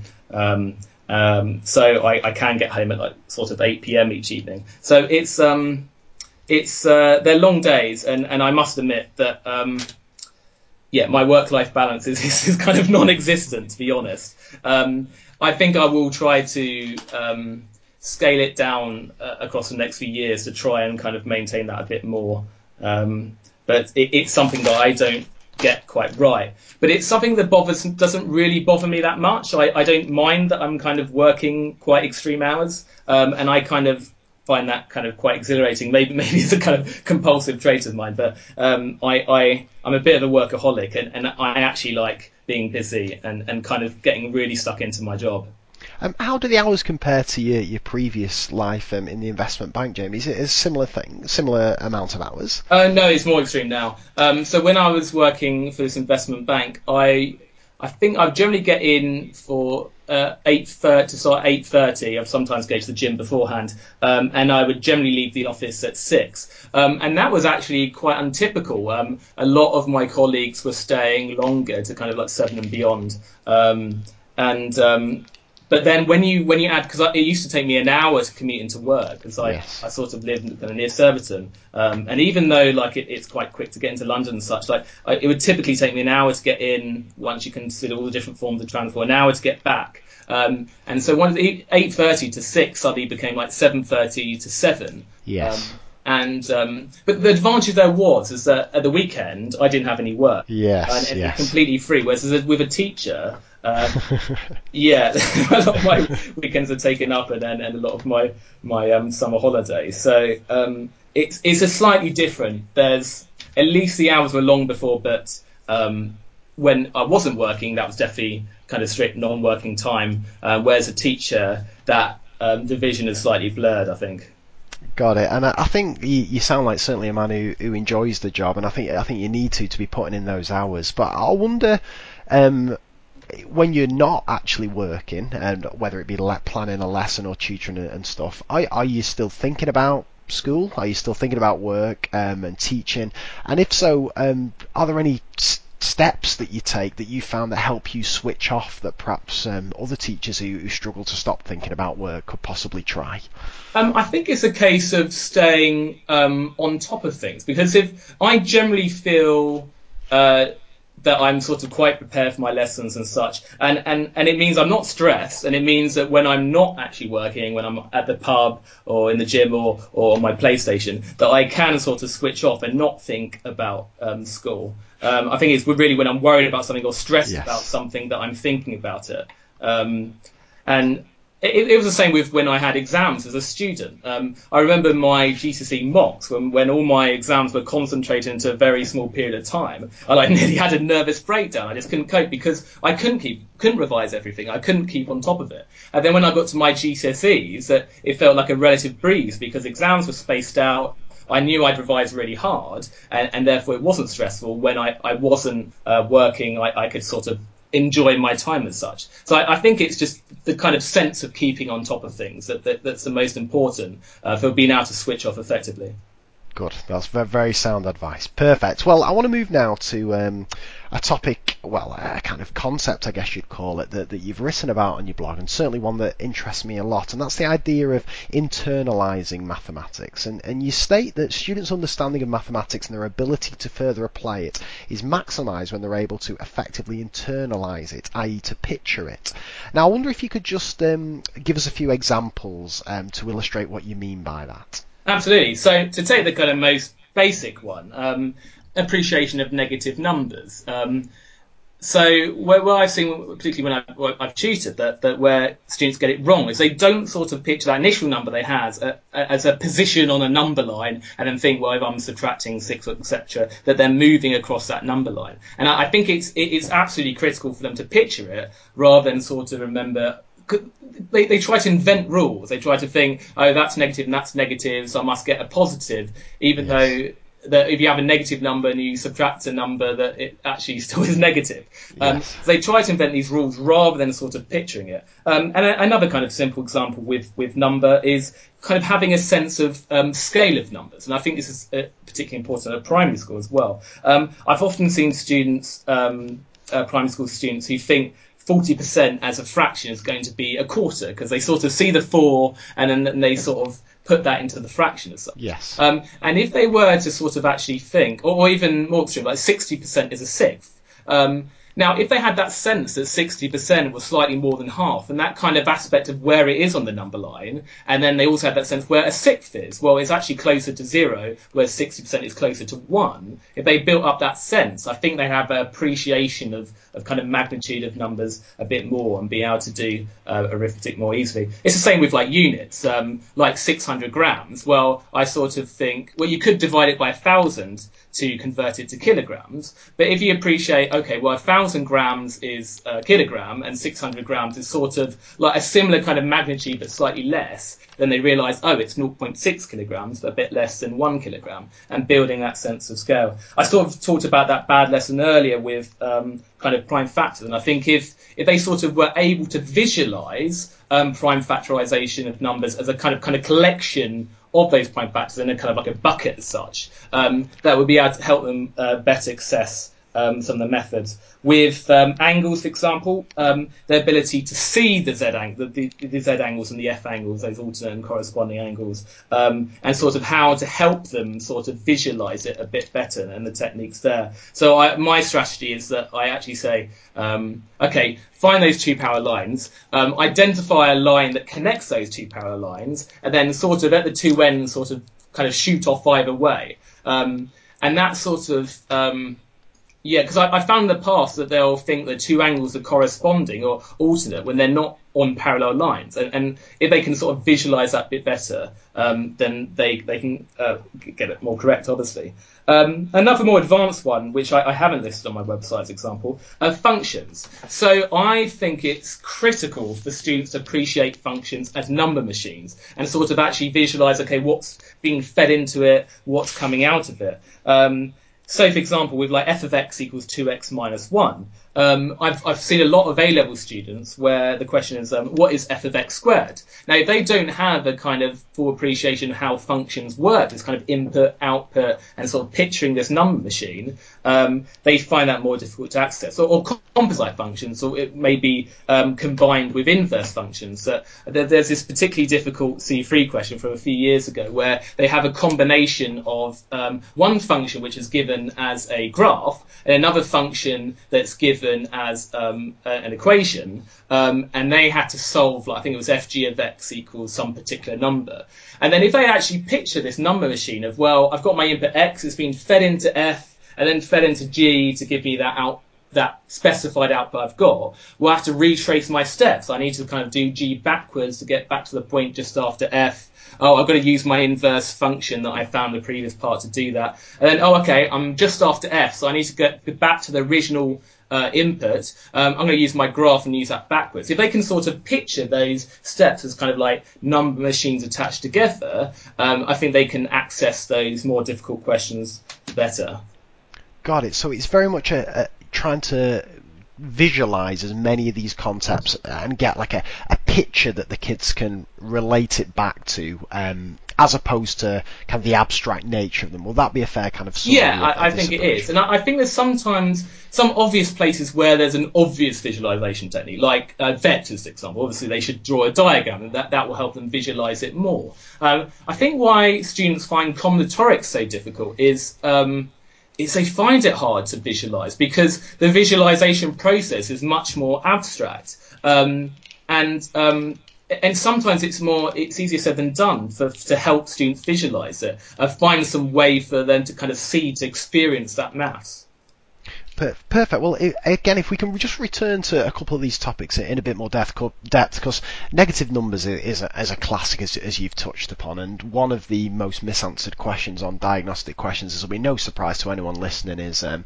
negative seven take negative three, and there's all sorts flying around with that. Um, like we get positive ten, we get negative ten, we get positive four, negative four, and very poorly answered across all all age groups. So if we t- if we take something like that, Jamie, I wonder if you could just just talk us through in a bit more depth the the way that you're you're teaching that or getting the kids to visualize that um, from the number line. So yeah, so it's negative, negative three, negative. Wow, I can't remember what I flipping said there. Let's let's go for let's go for negative seven. Take negative three. Um, uh, I think this is actually a, a, resource you featured, my negative numbers, and this may, may be why you featured it. But the, the very first slide, um, it's got this number line, um, and there's certain kind of sums they have to do, like minus three plus four or something, um, and then they get to click a button, and then um, uh, an arrow appears, like where the initial position, the minus three, and then um, it would kind of move up four places. And now your particular, could you repeat the particular example again? Yeah, if I, if I can remember it, I'm gonna, I should have written it down. I'm going for negative seven, take negative three. Um, negative seven, take away negative three. Um, well, my initial slide wouldn't cover that because they haven't initially covered the concept of um, uh, of subtracting a negative as such. But I think one of the things I try to get across, which I don't, I'm not sure how much I cover in my slides, is appreciating the difference between sort of the minus symbol as a, a kind of unary op- operation, a binary operation. Now, I don't obviously use that language with the students, but um, the difference between subtracting and negative. Um, so the I, I always be very careful with my wording. I say subtract negative blah um, so they can sort of try and appreciate the difference. Um, and then, and when I when I phrase I phrase it like when you subtract a negative, you, you can sort of add a number instead and such. Um, so I, I, kind of break it down into two stages. Um, I would first get them to sort of turn subtracting negatives into an addition, and then I would go back to this kind of picturing a number line. Um, so I think it was minus seven, minus minus three, for example. They would start with a minus seven, and now they've got plus three, so they can picture the minus seven on the number line, and then move three steps up in their head or on a picture, whatever, um, so they can get that answer.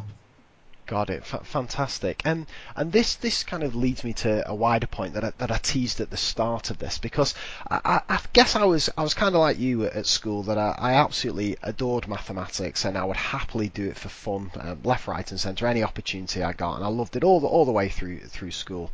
Um, and I did economics at, at university, um, but still plenty plenty of maths in there. And then I came into teaching, and honestly, I, I still remember vividly the first lesson. I thought somebody had set me up. It was a lesson lesson on fractions, year eight class, um, comprehensive school in, in Formby, just outside Liverpool, and the kids were making mistakes that I, I, couldn't even imagine. They had misconceptions that I just didn't think existed because I'd always been in top sets. Um, I'd always understood mathematics. Um, my friends um, within that class had understood mathematics, and my friends who weren't weren't perhaps as good at maths as me, we didn't talk about maths, so I had no way of learning about these kind of mistakes and stuff.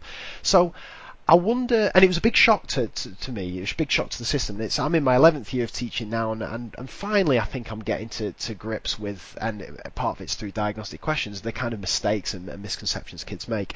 But the, what you're talking about here is is a very kind of in-depth process to thinking about how how to get students to visualize and understand topics and so on. So I'm wondering, where's that come from, Jamie? Is is that something that's come from just your experience working with kids and uh, kind of spotting these misconceptions, then go away and thinking how you can tackle it?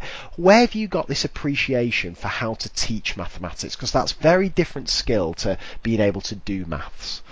Um, I, I, think it's as you say, it's just come from experience over the years that um, where a kind of combination of my teaching at school and, and tutoring, um, and, and, it's actually it's really helpful when, when I have um, like a, a, low ability um, student who's in primary school, they're, they're, they're, lower than average, um, and sort of and when you're in that one-on-one situation, you can sort of really get to the bottom of, of why are they not internalizing uh, this properly. Like, for example, with fractions, like are they sort of actually thinking about sort of the, what these kind of numbers are and then sort of their place, their magnitude, their place on the number line. Um, and sort of trying to picture things with like maybe the, the classic things with pizzas and such. Um, and, and I, I feel like that experience has helped me a lot in terms of uh, getting to grips where how students think, how they internalize it, and sort of coming up with strategies to deal with that and ways to teach it. Got it, fantastic, got it. And if we can move to uh, again a, a related concept now, and that's that's teaching the most able students because um, this is something that is, is often perceived, and I, I, don't know if you'd agree with this, and this is probably teachers around the country listening to this will, will hate me even more for this, but there's a definite perception that um, teaching higher ability or higher achieving students is easier than, than, teaching lower achieving students. And I know in many schools it's seen as brilliant if you get top set year nine and not quite so good if you get given bottom set or, or middle set year nine. And I'm going to be honest, I, I completely agree with that. I think it, it is easier to, to teach higher ability students than, than lower ability students, but it's not necessarily easy to teach them well. And I, I'm wondering what have been your strategies that you've found to get the very best out of these high attaining students because and, and I wonder if you could you could talk about how you push on the ones that that are able and keen but also I'm particularly interested in strategies where that have you found effective for students who are clearly gifted at mathematics but don't share that passion for maths that perhaps um, their their fellow peers would do. Um, yeah, well, you you kind of you touched upon this idea of kind of um, it being easier to teach high ability students, and it, it is true. It, it's obviously true. Um, and I just remember this this comment um, a sort of teacher in another school made, made a number of years ago, and they sort of made this slightly derogatory comment about me teaching a grammar school. oh yeah, you need to be at a kind of really rough school um, uh, students there. And I, I think it's a misconception. It is true. It is easier, but as you say as well, it's um, it's a misconception that with um, high ability students that it's just a case that you can give them any old teacher because they're going to understand it better. Yes. Um, and I think I, I, sort of I consider myself a teacher, but more specifically a grammar school teacher, and, and, sort of knowing how to sort of challenge those more able students more. And and it's it, it is much more difficult than I, I think people realise to kind of really get the, the best out of certain students. It, it, it can affect how you kind of completely form the, syllabus. Um, it, it, affects um, how you differentiate in class and the kind of clubs you do and such. Um, and um, there, there are some a lot of specialist skills I think with dealing with the upper ability students. Um, now, now some of the I've listed a few things in terms of how you get the, the most out of them, um, and and sort of why, why we've had some success in, in kind of UKMT compositions.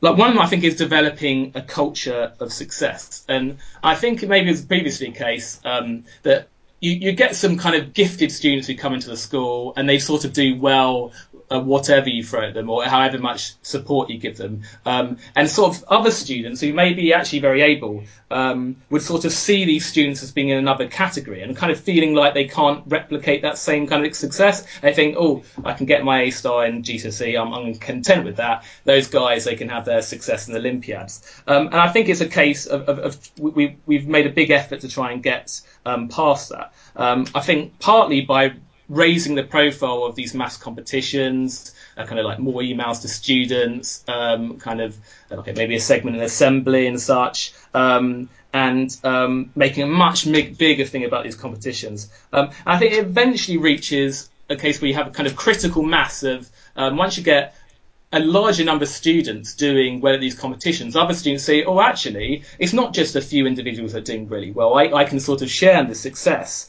Um, and you, you, kind of develop that culture for success um, in the department. Um, so I think that that's the first thing.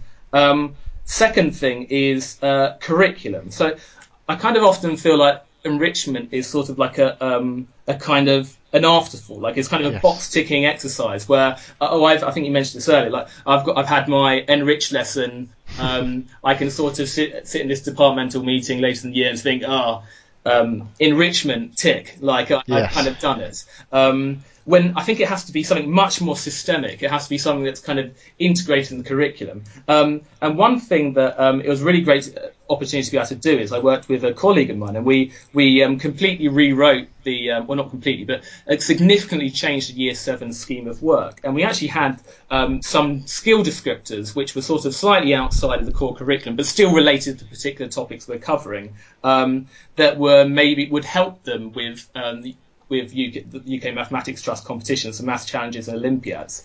Um, and it was just so nice to sort of go back from a, a blank a blank canvas and sort of you know, to think, uh, well, actually, we sometimes see these kind of questions Olympiad. How do I some, somehow get that into a particular lesson in a way um, that um, either is accessible to everyone or that the more able students are, we're going to make sure that they do that particular stuff. Um, uh, and that's where I've, I've, got this kind of database of uh, UKMT questions. It's about 500 pages.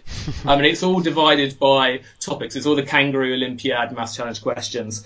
Um, and it's great because if I'm teaching a topic on sequences, and the, and the, the fifth lesson, in fact, in, in those sequences lessons was sequence proofs, and I can just dig into my database and I can find all the questions that have been, ever been asked in the 20, last 20 years uh, on the sequences. Um, and, and that's how people might wonder, how do I, I, I, I find so many questions yes. for my worksheet. And that's how I do it. I just spent an inordinate amount of time compiling this database, um, and, and that helps me with my the kind of planning in terms of making these resources and worksheets and such. Um, so that's the second thing. I think um, curriculum is important. It has to be uh, this enrichment has to be fully integrated rather than sort of just um, just this individual kind of lesson where you explore particular abstract concepts and such. Um, and obviously that depends on the school. Um, a school like mine, which is which is very selective, um, that's more that that's um, I think absolutely key. Um, I think other schools where you have less able students, um, that many of these kind of stretch objectives wouldn't be uh, applicable to as many students. So it might be more of something within a particular lesson extension activities and such, rather than quite so much integrated. Um, and um, C, I think, um, in terms of uh, the third thing for um, stretching students is providing resources for students to practice independently. So it's we, we do have a number of clubs in, in the school maths clubs. Um, I, I, run the ones for the intermediate and senior, and a colleague of mine she she runs the uh, ones for the junior years. And um, we often find it's the, the best students, the ones who are getting these medals and Olympiads and stuff and book prizes. They're, they're often not the ones who are turning up to the clubs. Um, and and that's absolutely fine, but it's a case of making sure that um, they're getting the support in terms of resources for them to practice. And I think I think that's the most important thing with with the UKMT competitions that really there's certain skills that come up time and time again, and if students can practice in their own time, um, that's really the key for the, them getting good at these competitions, um, rather than just looking at a few sample problems in, in the clubs. Um, so I think that's absolutely key. Uh, and we have, um, with this database, I've, I've, kind of got this form of it which I can uh, print for students and sort of um, and those who've done particularly well or those who, who look particularly promising, I'll try and get them um, a printed version um, of that. Um, yeah, and the last thing is those clubs. Um, so I think uh, many schools have maths clubs, but I think it's important to think of the actual curriculum for them. Um, so I might cover a particular type of question, like I don't know, number grids. Like you have a particular structure where you have to put the numbers one to ten in, such that the sum of the, the numbers in each line is the same. Um, and like we'll, we'll kind of explore some algebraic techniques of how we might tackle that. So it's kind of very skills based. Um, often I think with enrichment, it's um, it's kind of seen as this sort of more abstract concept where okay, we're doing enrichment, um, rather than um, thinking about what skills you're uncovering as part of that enrichment. And I think it's really important part of both. Like you're you're giving students more generic skills to tackle um, sort of problems that are less familiar, but it's also a case of giving them, um, helping with strategies to tackle these harder questions. And I think with, with UKMT questions in particular, there's lots of strategies, there's lots of ways of tackling some of these particular questions.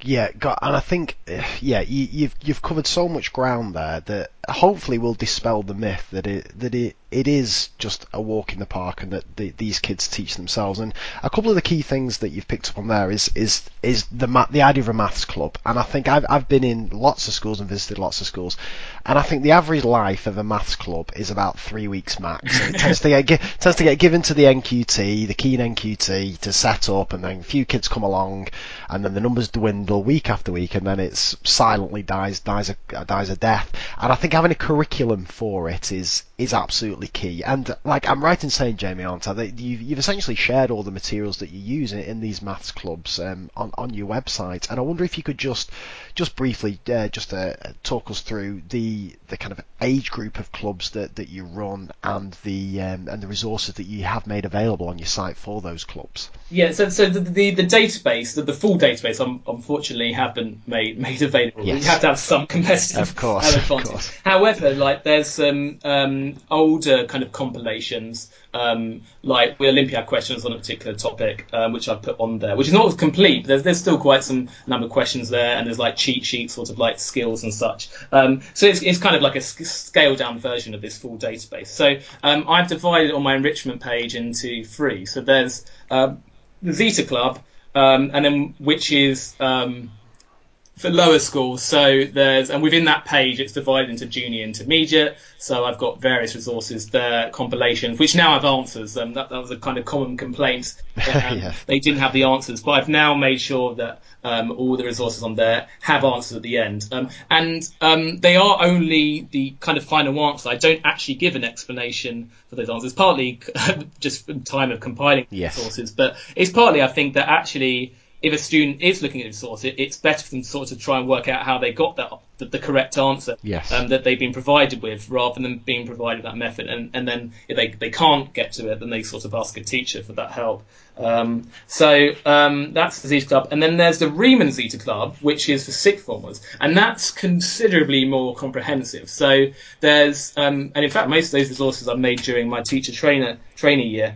Um, so that goes through a number of different topics like combinatorics, um, number theory, um, kind of different topics within algebra like kind of inequalities, etc. Um, and I, what I basically did, um, like I, I, I wasn't, I didn't used to be um, good at these kind of problems. Like I, I never even encountered Olympiad before I, I kind of started teaching at my current school. Um, and it was a case that I sort of, when I started teaching my training year, I just went through a massive load of papers, um, tried to sort of uh, distill the kind of um, the essence of these questions and, and kind of what connects different types of questions and the, the typical typical skills needed. Um, and, and then I produce these resources. So it's got um, slides on that, that section of my website and then associated worksheets, which do, I think, mostly have full explanations for those. Um, and I know I know a lot of schools have been using those. Um, and I've, I've found um, that club works much more effectively. It has a slightly higher attendance, um, and I think there's been comments from kind of students who've managed to successfully get into Oxford or Cambridge for maths, and they and um, they sort of said um, actually those resources. Um, was probably the biggest contributing factor in, in giving me appreciation of these questions to help me with these interview questions and such. So I think for those students who want to do mathematics at a higher level, um, I, I think these resources would be good for those. So it's called the Riemann Zeta Club, and there's a the section clearly on the enrichment page. Um, and there is also a section for Oxbridge, and I've, I've got um, just linked to the, the kind of past maths aptitude test papers. Uh, and I've just recently um, uh, made all sorts of other resources which I didn't previously make available, um, which kind of goes through lots of past paper, multiple choice, maths questions, maths aptitude test questions, uh, and tries to kind of distill the tips and sort of help students there. Because um, I think um, when when students come to to Oxford and Cambridge for maths, like it's so for, for many students and many schools where they don't have the support um, or sort of teachers with the knowledge of these kind of topics, it, it's so difficult for them. Um, Yes. And, and and it's why I, I think it's important to make make these resources available um, because it's quite like the di- the interviews are difficult and unless you've been thinking about lots of these different types of topics quite a lot, um, it, it the, the interviews I, I think are very hard to access for, for, for some students at some schools, even if they have the potential to, to, to kind of get into these institutions. You're absolutely right, and, and just on that, um, Oxford University were kind enough to make the um, the, the multiple choice maths aptitude, aptitude tests um, available on, on diagnostic questions, and flipping out there are some of them them questions. But what, what's nice about them as well is, I, it's like um, I, I, like I relate them very much to the um, the the math challenge questions, in the sense that the the kind of concepts involved are um, accessible to to vast majority of students, but the way they, they need to be applied and the problem solving skills involved um, and linking together different concepts are obviously that's that's where the real skill comes into play. But I, I think certainly looking at the, the, the Oxford ones, they're stuff that can be dropped into your average A level lesson as a, as a bit of extension and stuff. They are wonderful, uh, wonderful mm. questions, and and I think more teachers should be aware of them. So I'll certainly place um, place a link in the, in this part of the show notes to, to your resources and also to the ones on ones on diagnostic questions. Um, if we can move now, Jamie, to to the, the um, oh actually no, I was just going to ask you just one extra question. This isn't like a trick question to to try and out of a pop or anything like that. Cause I'm, I'm genuinely interested in your answer.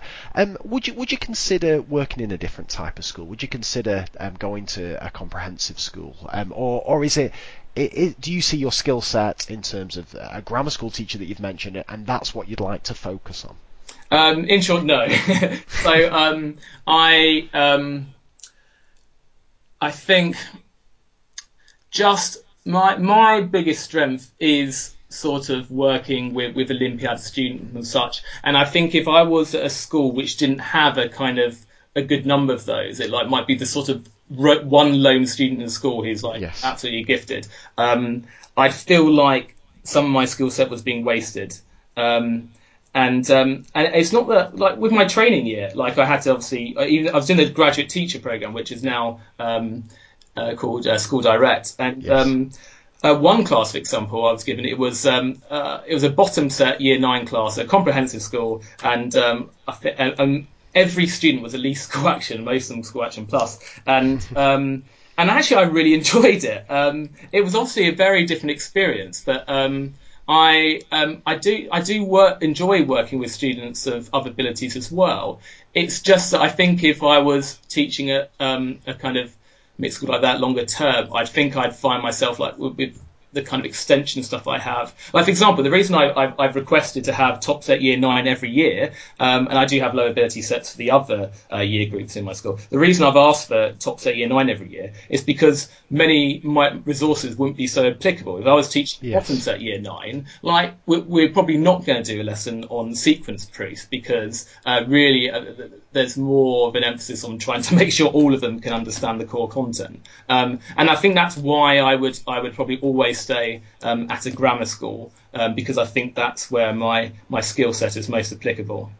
Got it. And obviously we've talked in great depth about about your lessons, but I wonder if you could just briefly just comment on the difference between your your kind of lesson structure for uh, for your top set year nine compared to I don't know say say like a, a middle ability year seven or whatever and and again I think this needs to be um, we need to discuss this with a, a, word of caution that your your kind of middle set year seven will possibly different to, to a lot of teachers listening to kind of middle set year seven but I wonder how you just just briefly how do you approach your lessons very very differently or does the general structure of the um, kind of activity followed by the exposition followed by the worksheet with skill-based questions and then extension material. Does that structure remain true across the different abilities that you may teach?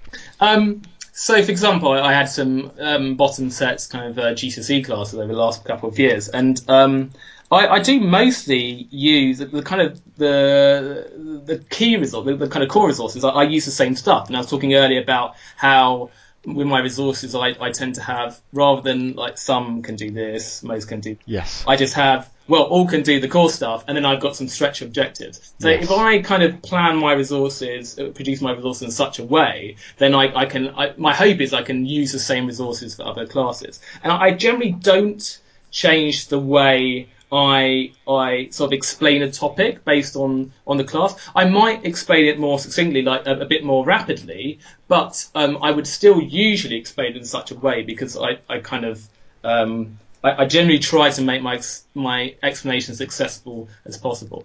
Um, and it's it's a case that with those lower ability sets that they wouldn't be doing some like the killer questions at the um, the end of my exercises and such. Um, but um, and and sometimes it'd be a case that um, I might spend a, another lesson on a topic where I wouldn't with a top set, um, where they get to just practice more questions and yes. such and consolidate that. I think that would be where the key difference is. But um, yeah, so but, but in terms of actually how I teach the topic, I would usually teach it in the same way.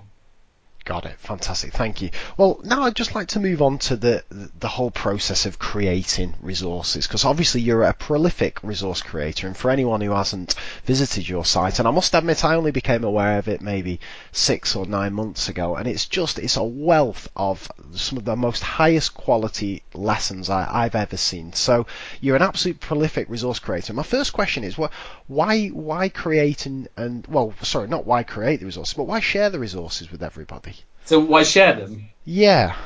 Um, I I just um, I just guess it's a, in my philosophy um, in teaching of sort of um, just if you've made something that you think has worked well with your own classes, making it accessible to others. I, have got this general philosophy, in, I think, of um, education being freely available as possible, um, and and um, I just think it's really nice when I've got I've got like an email from a teacher and they said, "Oh, I've used this with my class and it's kind of really helped them to understand and such." And and my I think most of my biggest satisfaction in teaching comes from that when when other teachers have benefited from from something I've done or they, they've benefited from the enrichment materials and, and a nice email my way. Um, I think that's where my biggest satisfaction lies.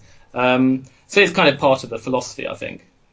Got it. Fantastic. Well, I wonder if you could take us through, um, again, in, in, as much detail as you like, just the process of, of putting a resource together. When you when you decide that you're going to create a, a, PowerPoint and a worksheet and so on, how, how, does that process happen? How how do you start to build and plan that that resource? Um, well, the first step is always um, finding the questions. So, and and, uh, and uh, well, in fact, no, sorry, that's not the first step. The first step is checking the specification, um, because I found often in my sort of training year, and even my NQT year, that I would often look at some kind of past papers um, and maybe a textbook and sort of um, and and glean the um, objectives from that, the learning objectives. Yes. Um, but actually, and there were certain things that weren't covered that I sort of missed out. Um, so since I, I, make sure I, the first place, I always the first port of call is to check the specification and see exactly what I'm supposed to be covering. Um, and then it's a case of finding the question. So I, I look on TES,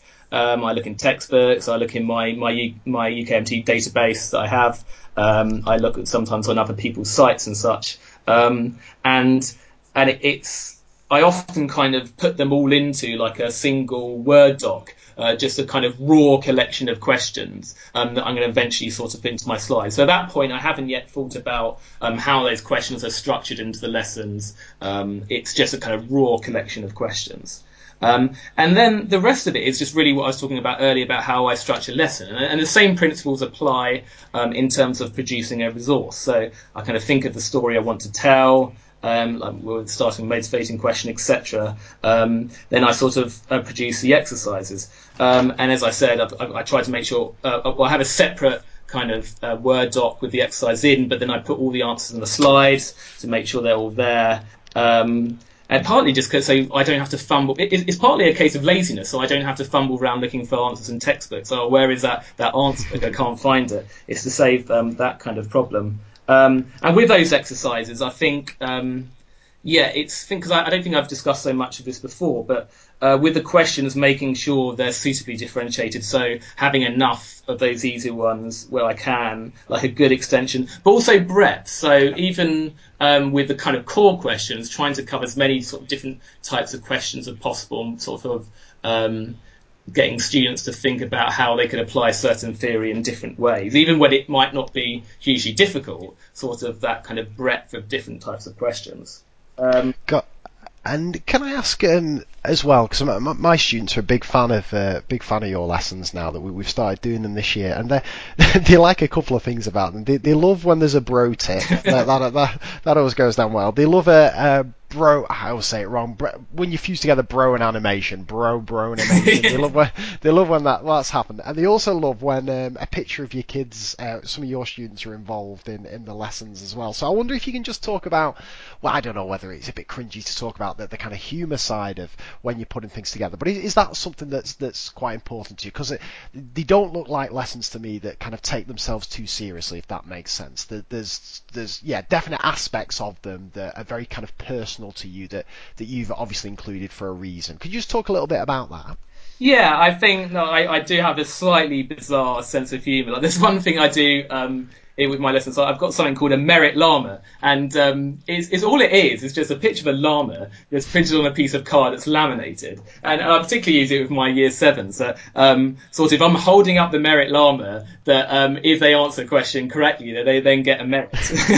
and um, as you can imagine, whenever I'm, I'm holding up the merit llama, there, there's kind of chaos with all the hands there. Hey, hey, hey, hey. Um, and um, it's just I don't know. It's part of my eccentricity, maybe. I'm slightly eccentric and um, and um, have a slightly weird sense of humour, and and I kind of like to put that into lessons. I think. Fantastic. Well, I'm doing, I'm teaching um, compound measures to my year nines tomorrow morning. I'm using um, as a basis of, of, of, my lesson your excellent um, presentation. I think for, for your year eights, I think you designed it, the, um, your compound measure slide. And there's a lovely cat, there's a little cat animation going on where a cat is uh, bouncing between two points when you're working a speed distance time calculation out. And the, the, the kids, yeah, they're going to be off their heads when they see this, this cat animation movie. So I look forward to that. But that leads me on to um, a point point that I've I've made often in the past, and I, am just interested in your view on this. I've I've often said that um, a good question is a good question for everyone, mm-hmm. but a good but a good lesson, um, complete lesson resource, may only be good for the person who created it. Mm-hmm. And the reason I've said that is is often when a teacher says to me, "Do you have anything good on straight line graphs, or do you have anything good on sequences?" and I'll say, "Oh yeah, well I, I use this for my year tens," and give them the lesson. They'll come back the next day and say, "Oh, that was a load of crap, absolute nightmare that lesson." Because obviously I've designed the lesson for my teaching style, for, for my kids, for the time of the day I'm delivering the lesson, and so on. Um, what's your take on that? Do you think there are certain lessons that are kind of universally good, or do you think that your lessons that you design work the best for you and perhaps not so well for, for other teachers? And perhaps teachers should, and this is perhaps a leading question because this, this certainly gives away my view, but perhaps your lessons should be taken by teachers and then adapted and perhaps slides taken in and taken out, adapted to their own teaching style. Um, yeah, well, it's partly why I make sure when I upload, say, worksheets, that I upload them both as a PDF um, and and as a Word doc, um, because um, I want teachers to be able to sort of maybe use some of the questions for their particular classes. Now, now there is a case that some of my lessons are more suited um, to high ability students, and I, I, I kind of accept that. Um, and, and, it's partly why I've tried to make it easy for teachers to sort of be able to use bits and pieces of my lessons where they can, or parts of worksheets, parts of slides, etc. Other teachers in my department, sometimes where they're using some of my stuff, even with the same ability group, um, that uh, they might take some of my slides and sort of combining with other stuff like other worksheets that they've used. Um, so I generally try to make it um, reusable as possible in terms of being able to extract particular parts. Got it. Fantastic. Um, could you tell talk us through the um, future plans that you've you've got for your site, and, and if possible, if, if you're allowed to talk about it, the um, the Shine application that, the, and the process that you're going through? Sure. So I've um, uh, if, if, you if you have visited my site recently, you'll see that on the home page there's this kind of clear distinction between my resources site, which is a kind of redesigned version of what I've had for the last three four years, um, and this kind of homework site. And what this is, it's um, it's a kind of platform that whether the concept is, is quite a sort of is one that you've you've heard before, and then you've got a, a platform like this um, where it's an opportunity for students to kind of practice questions and and and teachers to set that and monitor their work. Um, I think where um, where my my angle is slightly different is um, with, with, many of these other systems like Hegarty Maths Diagnostic Questions. Um, one is sort of like um, trying to use well, partly AI techniques to kind of um, automate the process as much as possible. Um, so trying to build up a, um, a, a, a, kind of profile of students' exact uh, strengths and weaknesses, and then having kind of algorithm which sort of says, okay, they, if they want questions on this particular maybe this particular topic, or even topics within a particular half term they're revising for, to kind of select the kind of best question for them each time. So um, there's with each of these kind of skill descriptors, which might be, say, I don't know, find the area of a trapezium, um, they would have like the maybe the percentage they got for the last five questions or something, like their accuracy, but but also their level. So um, um, there'd be like level one, which is kind of your core, your sort of starter questions, level two kind of core, level three more problem solving, and then sort of level four questions, which are a bit like the kind of killer questions within my resources. So um, it would be a platform which is really fully tailored to the student, but also trying to automate the process as much as possible. So teachers would be able to set specific homeworks and assignments, um, but maybe um, a lot of emphasis on kind of independent independent practice and such, and, and for students to um, have a full sense of, of, kind of where they are, and teachers again to sort of have a full sense where they are on every single different topic. Geez, and what what's the kind of timescale on this? Because I mean, it sounds absolutely fascinating. Um, well, I'm trying to get as much of the system programmed as possible. Um, uh, with potentially help from others um, by the end of the um, summer uh, holiday where I can. Now, there's certain things I've done already. So I've, one one interesting thing is I've got this um, algorithm which um, takes two algebraic expressions. So you could type in an algebraic expression into like a kind of text uh, into a field, a form field, um, and then it would say whether they're um, algebraically equivalent or not. And there's sort of different levels. Let's say, for example, um, you had an A level question um, where they had to give a particular answer, and, and, maybe it was kind of like I don't know. Um, uh, x brackets x minus one, um, mm. then you you might want to if it said that or equivalent, you want to want to yes. accept x squared minus x or more complicated stuff. That if they if like ln of x squared, it would accept 2 ln x, and sort of being always able to spot when two expressions are equivalent. But then there's another level where actually you might want their answer to be kind of structurally the same. So if, um, for example, um, you um, the answer was x brackets x minus 1 and it was a factorization question, you wouldn't want them to put x yes. minus x because they haven't actually factorized it. But where, where some other systems have failed on this is that they don't spot where um, expressions are um, they're, they're structurally uh, the same, but um, just slightly well, it's structurally the same, but not exactly as uh, expecting the answer. So, um, an easy example, like a minus b. Let's say the answer expected was that. You would always want to accept minus b plus a. It, it's yes. effectively the same thing. So it's spotting when, um, by building um, a kind of syn- looking at the syntactic structure of the algebraic expression, if you can reorder um,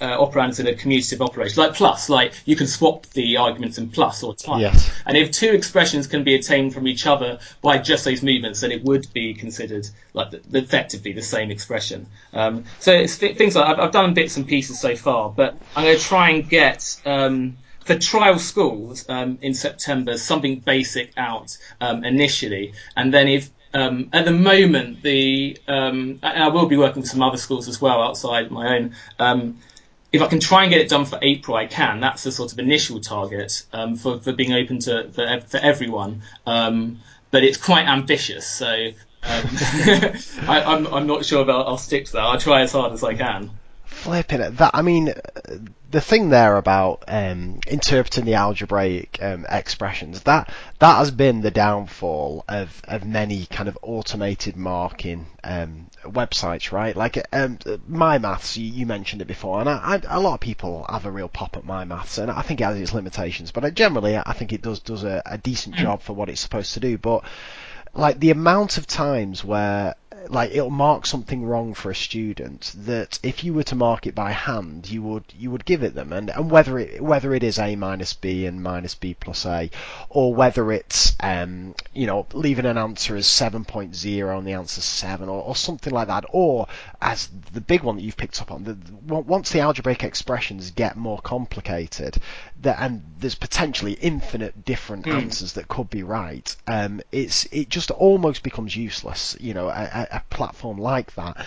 And if you can get that right, that is, yeah, that that's a potential, you know, revolutionary moment. So it sounds a massive job, but uh, yeah, I'll be fascinated to see how, how that how that turns out. That's that's brilliant. The, the, the, algorithm actually works to some extent so far. Um, I just need to tinker with it slightly because there's other examples where the expression might be equivalent. Like for example, um, like let's say it's a class between like writing x squared over two versus half x squared.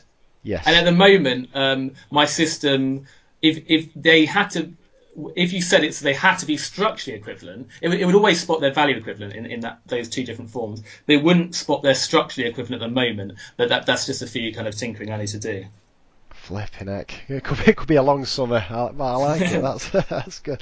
Um, I wonder if now if we could turn to um, advice. And I wonder, first question I'd like to ask you, Jamie, is um, what do you wish you'd known when you first started teaching that, that perhaps you know now?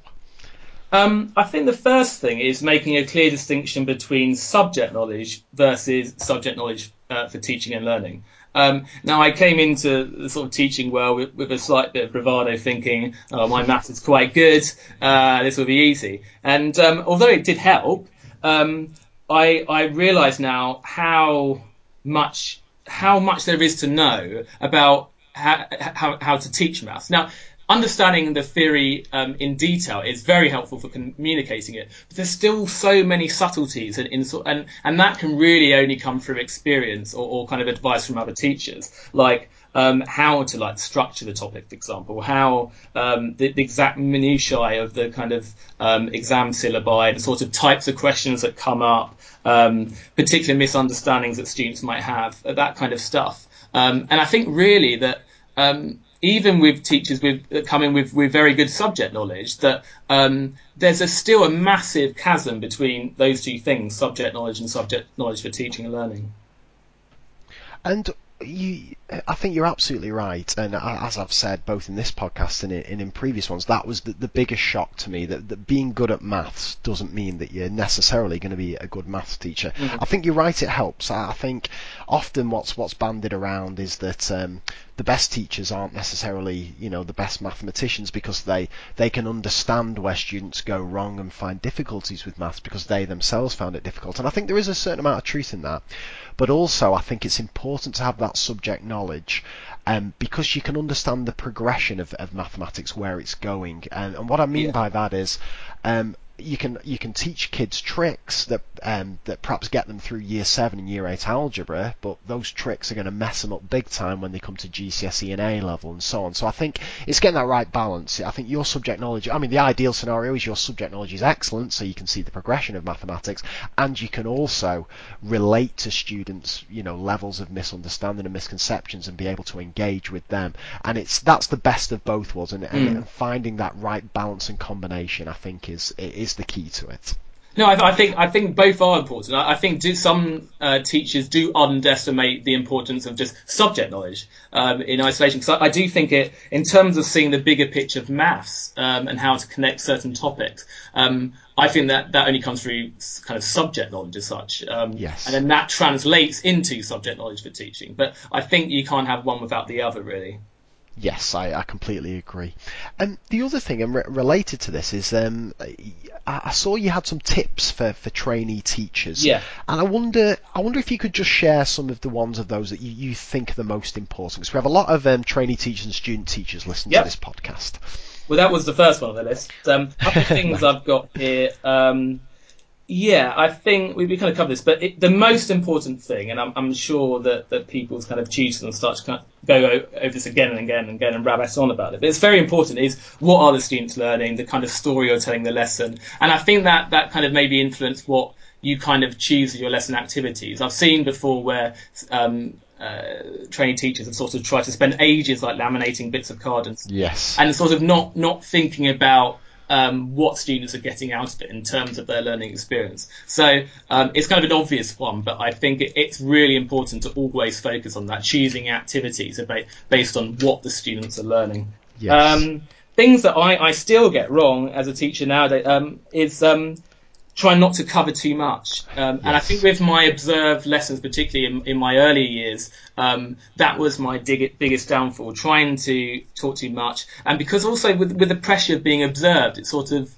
like you often spend more time than you usually would sort of like dealing with student questions because you don't want to see like you're fobbing yes, um, yes. and and suddenly like when you've got lots of student questions that like it, it, blows up in terms of too much time and you don't have enough time for a, yes. main exercise at the end so that that's a biggie and, and, and something I still have to make sure that I try And I think, yeah, if I can just just uh, wholeheartedly agree with that, the um, the biggest thing I see when I when I'm very lucky when when I get to watch other teachers is is over planning, so planning far too much, and then feeling obliged to fit all that into the lesson, no Absolutely, matter what else is happening. That that is probably the single biggest thing I see, um, and that that took me many years to to kind of uh, to to to judge just how much you should include in a lesson, and also have the confidence to say that if if things aren't going to plan, just to abandon that lesson plan and adapt to, to the kids. But yeah, trying to fit too much, and I wholeheartedly agree with that. Yeah, and I, I do feel for well, it's happened to me before where Yeah, oh yeah. I felt like I've wanted to stick to the lesson plan um, because then because I'm I'm sort of following the plan of my lesson as such and thinking that's what the observer wants to see. Yes. Um, but then then they, they've said after like actually no, it would have been good if you sort of like um, sort of had a slight tangent and and sort of of abandoned some beta activity to make sure you're covering this more. So I Yes. think that is very important. Uh, another thing I've got listed here is uh, positive behaviour management. Um, now, I'm, I'm not an I'm not expert by any means, but um, where I've found most success myself is where I felt like it's not like a battle against the sort of disruptive students, but sort of trying to positively manage that. And what I mean is um, kind of using encouragement and such, um, sort of putting systems in place to kind of uh, reward good behaviour and such. Um, so one thing that I, I do that, that is you were talking before about this like eccentricities of my lesson and my humour and such. But one thing I do is having a good boy system, um, and it sounds quite patronising, but the students love it, even the older ones.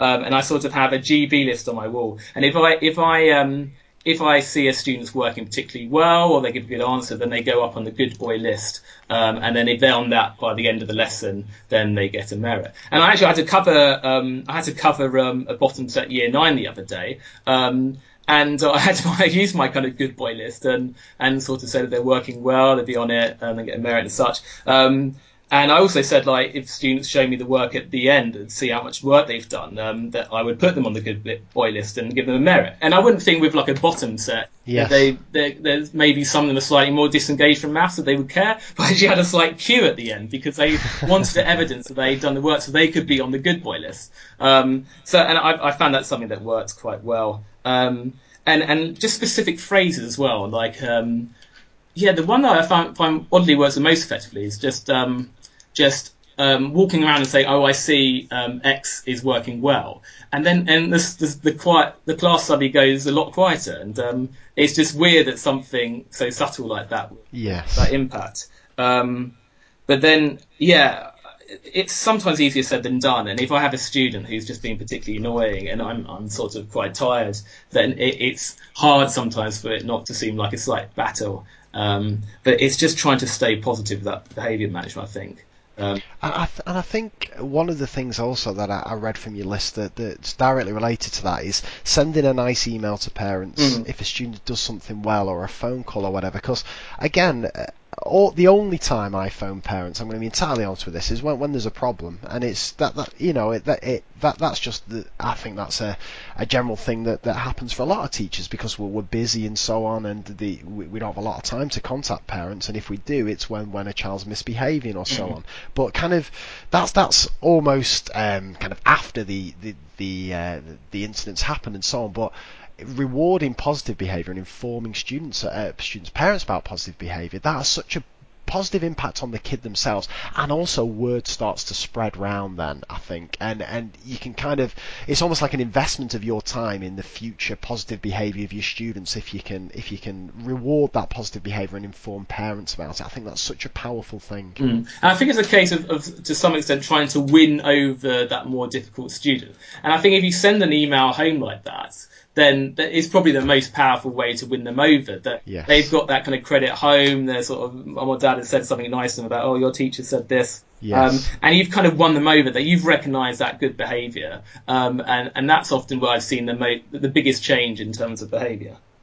Absolutely, absolutely. And I wonder if I can ask you just before we, we turn to um, your, your big three. Um, you, you do a lot of tutoring, Jamie, and I wonder have, you learnt anything from tutoring? Do you think that's something that you'd encourage teachers to do? Obviously, you, you get extra income from it, but is it something valuable um, that you would recommend teachers do to improve their teaching practice? Is there any particular things you learn from from tutoring? Do you think? Oh, absolutely. Um, um, one thing I've learned so much about is a different kind of uh, exam boards and sort of seeing what's in the specifications for different exam boards. And and so we, we for example, looking at the new A level. Um, uh, kind of options and such, the new, the new qualification. Um, and it's just interesting to see how it kind of compares against sort of older um, schemes of work from, from different examples and, and, and comparing them. Um, and you, you, yeah, it just really broadens your knowledge of these different examples and, and the context of where things fit in. Um, I think another thing is, for me, because I work at a grammar school, um, I have a certain range of ability of students. Like within our bottom set at GCSE, like we would ex- we'd still expect half of them to get A star. That, that, that's flipping heck. Um, and um, and the, and the lowest grade we, we usually expect is a B, maybe just a just a few individuals in the year. Um, but mo- but most of the bottom set getting A's or A stars. Um, so it is extent that you don't get some of the, the very very weakest students um, and I found tutoring as being particularly good experience for me, um, grasping uh, where less able students have their misunderstandings. But I've still found that's been very applicable to how I teach my own students at Tiffin, um, and sort of thinking. And even though with the weaker students at Tiffin that they might not struggle so much as um, a kind of student at other school, um, still think having to be able to reflect on how weaker students understand things, internalize things, and that's been really helpful in my teaching for those students at my own school. Fantastic, superb. Well, we've uh, come to the part of the show now, Jamie, where I'm going to turn it over to you for your big three. So, if someone was uh, visiting three websites or web pages for the first time, um, what, what, would you, what would you direct them towards? Um, now, this might seem a bit obsequious, but I'm going to have to mention your site, Mr. Barton. Oh, you're um, contractually obliged to. I wish all my guests would be as nice as this, Jamie. but it was actually no, no. Honestly, it was the first kind of teacher website that I encountered before I started teaching. And in fact, like drfrostmaths.com is basically a rip-off of Mr. Barton Maths. uh, I just I just use exactly the same domain address format and just put my name and title in it. That's the only difference. Um, and and certain of your le- there's various of your powerpoints I've seen. Um, for example, I think there's one on um, indices and your kind of um, mnemonic of flipped root power. Yes. Uh, if you remember doing that. And I, I think I, if you look in my indices slides, you'll find the same thing. I, I, I thought that was a really good way of students remembering that, and I've put that in my own slides. Um, and um, yeah, I always make sure if, I, if I'm ever giving any public talks, I and I've got a list of recommended sites that your your, your site is the first there.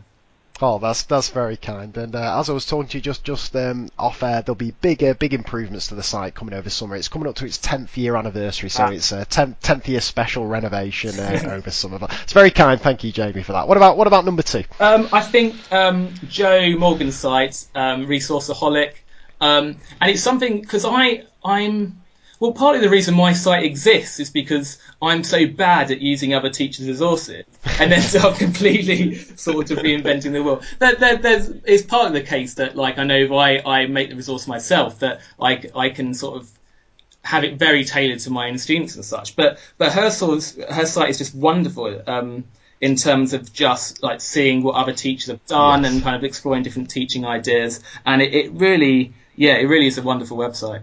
Absolutely, couldn't agree more. And what, what about number three? Uh, number three is the UKMT website, the UK Mathematics Trust website. Um, they put so many of their materials on there, um, and there might be a limited supply of past papers, but if you actually go to UKMT resources.org.uk, um, they have a lot of their past maths challenge papers, and more recently they've kind of been putting Olympiad papers on there as well with the answers. So they, they, they make those questions uh, freely available, uh, and all the mentoring questions as well. That they have this mentoring scheme, um, and we're exploring in my school how we can sort of incorporate that into um, our systems at my my own school. Um, but all those questions available with full solutions um, as as kind of enrichment for the very most able um, students. Um, and um, yeah, I, I, can't, I couldn't possibly thank UKMT enough. Like, there's all these sort of uh, various enrichment resources around, and many of them are good, like NRICH and such. But in terms of the impact that UKMT have had in terms of getting students interested in mathematics and how effectively they do it, um, yes. like they really are a truly wonderful organisation. I, I couldn't speak more highly of them. I agree. I think that's an excellent thing, and it's one of those it's one of those websites that people are aware of and people know. Like most teachers will be aware of it, but it, it's it, it, needs sometimes people, and me included, need a reminder of just, just how good it is. And the, as happens in teaching every kind of three to four years, there's a, a big push on, right, our kids need to be problem solvers, we need to get rich tasks, all this kind of stuff. Well, look no further than UKMT mm-hmm. because what, just one of those questions could take an entire lesson and yeah. just lead to discussions and tangents and get kids structuring answers differently and communicating with each other, talking mathematically and so on. It's just, and there's 20 odd years worth of just world class math stuff on there. I think that's an, an excellent choice. Well, Jamie, we've we're well over the two-hour mark here. So, firstly, I, I want to apologise for taking up so much of your time on, on, a Sunday. But more than that, I want to thank you firstly for, for sharing all, all your um, your thoughts and your ideas with us. But but secondly, and this is a, a selfish thank you, but I, I, think I'm speaking on behalf of, of the teaching community here. Just thank you for the wonderful resources and your generosity in sharing the, the lessons you put together. Very rarely, I think, can is there a website or, or a person who who designs consistently high quality stuff and and I know that if I need a lesson on something I can go to your website and I've got an 80% of the job's done because you've got all your slides, got all the enrichment stuff, and then, as we talked about before, I just maybe adapted a little bit to suit my teaching mm. style. So just thank you for sharing all that, and I can't wait to see what uh, what the homework site brings. Thank so you. thank you so much, Jamie. Thank you.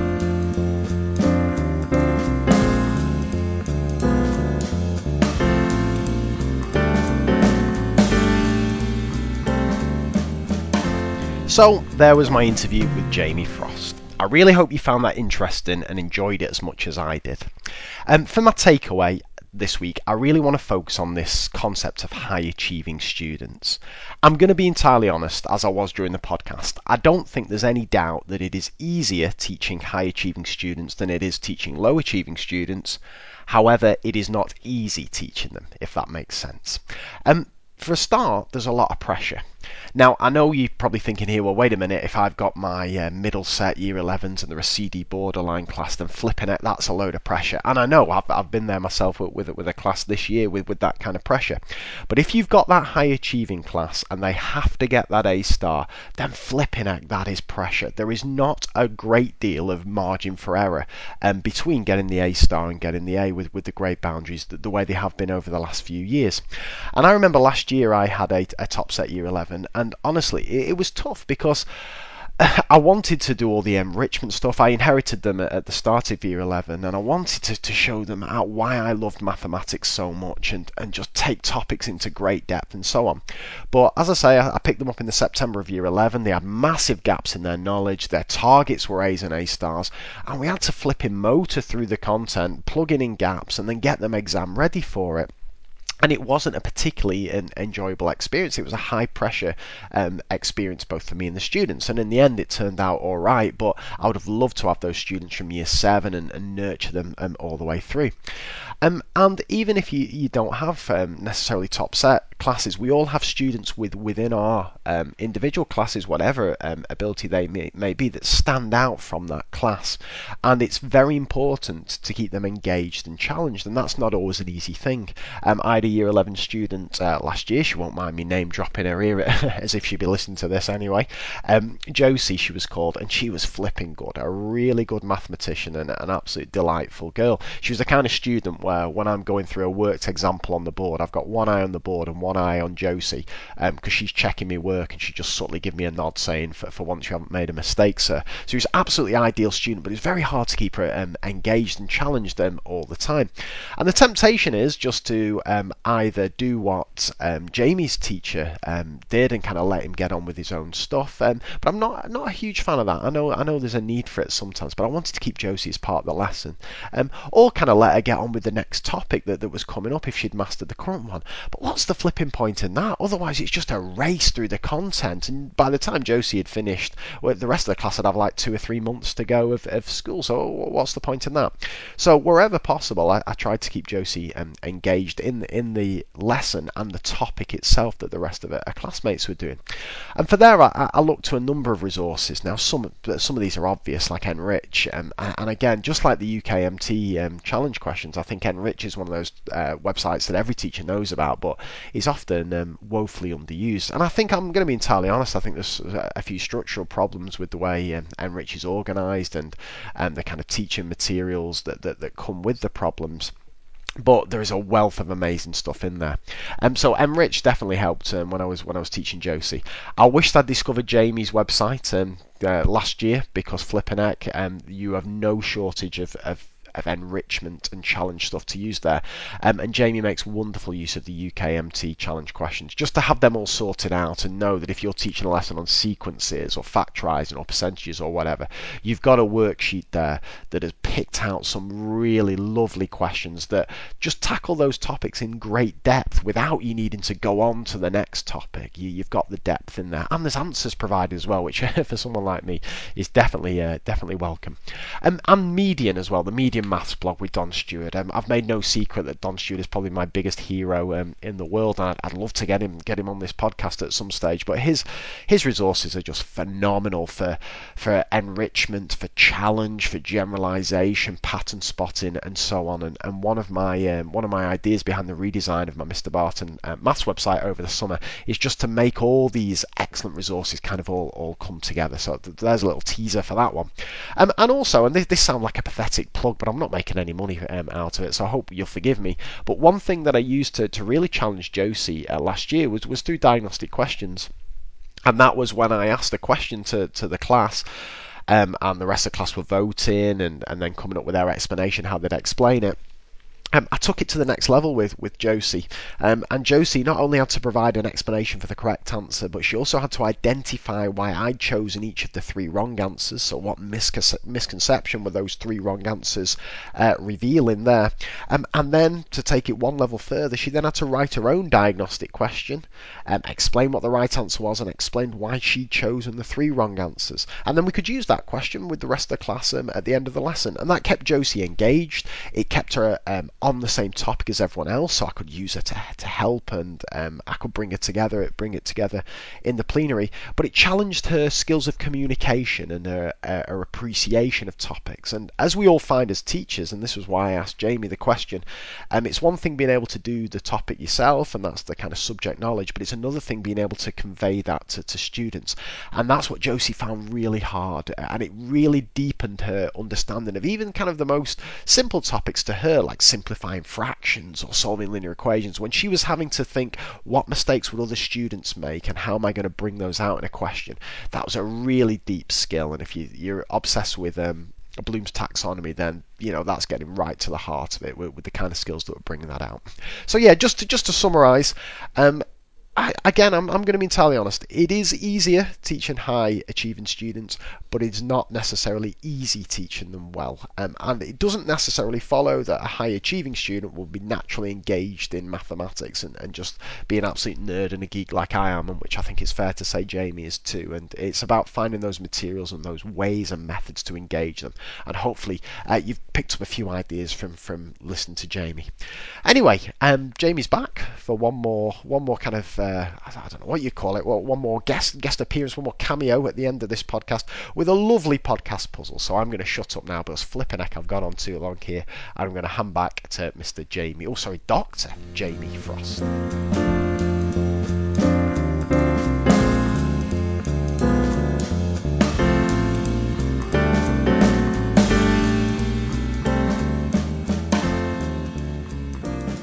Bob the Pants postman has five letters to deliver, one to each of five houses. How many ways are there of Bob delivering the letters so that no one gets the correct letter?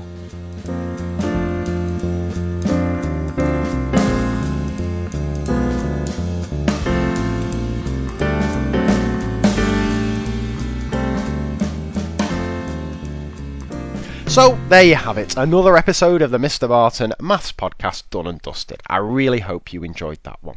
All that's left for me to do is to once again thank my excellent guest, Jamie Frost, for sharing his time with us um, and also for producing some wonderful free resources. And also to podcastthemes.com for the lovely jazzy music that you've heard throughout this show. Um, if you do have a spare moment and you fancy giving us a, a, review on iTunes, ideally a good one, then I would be eternally grateful. And I shall return with another wonderful guest from the world of mathematics next time. In the meantime, take care of yourselves and bye for now.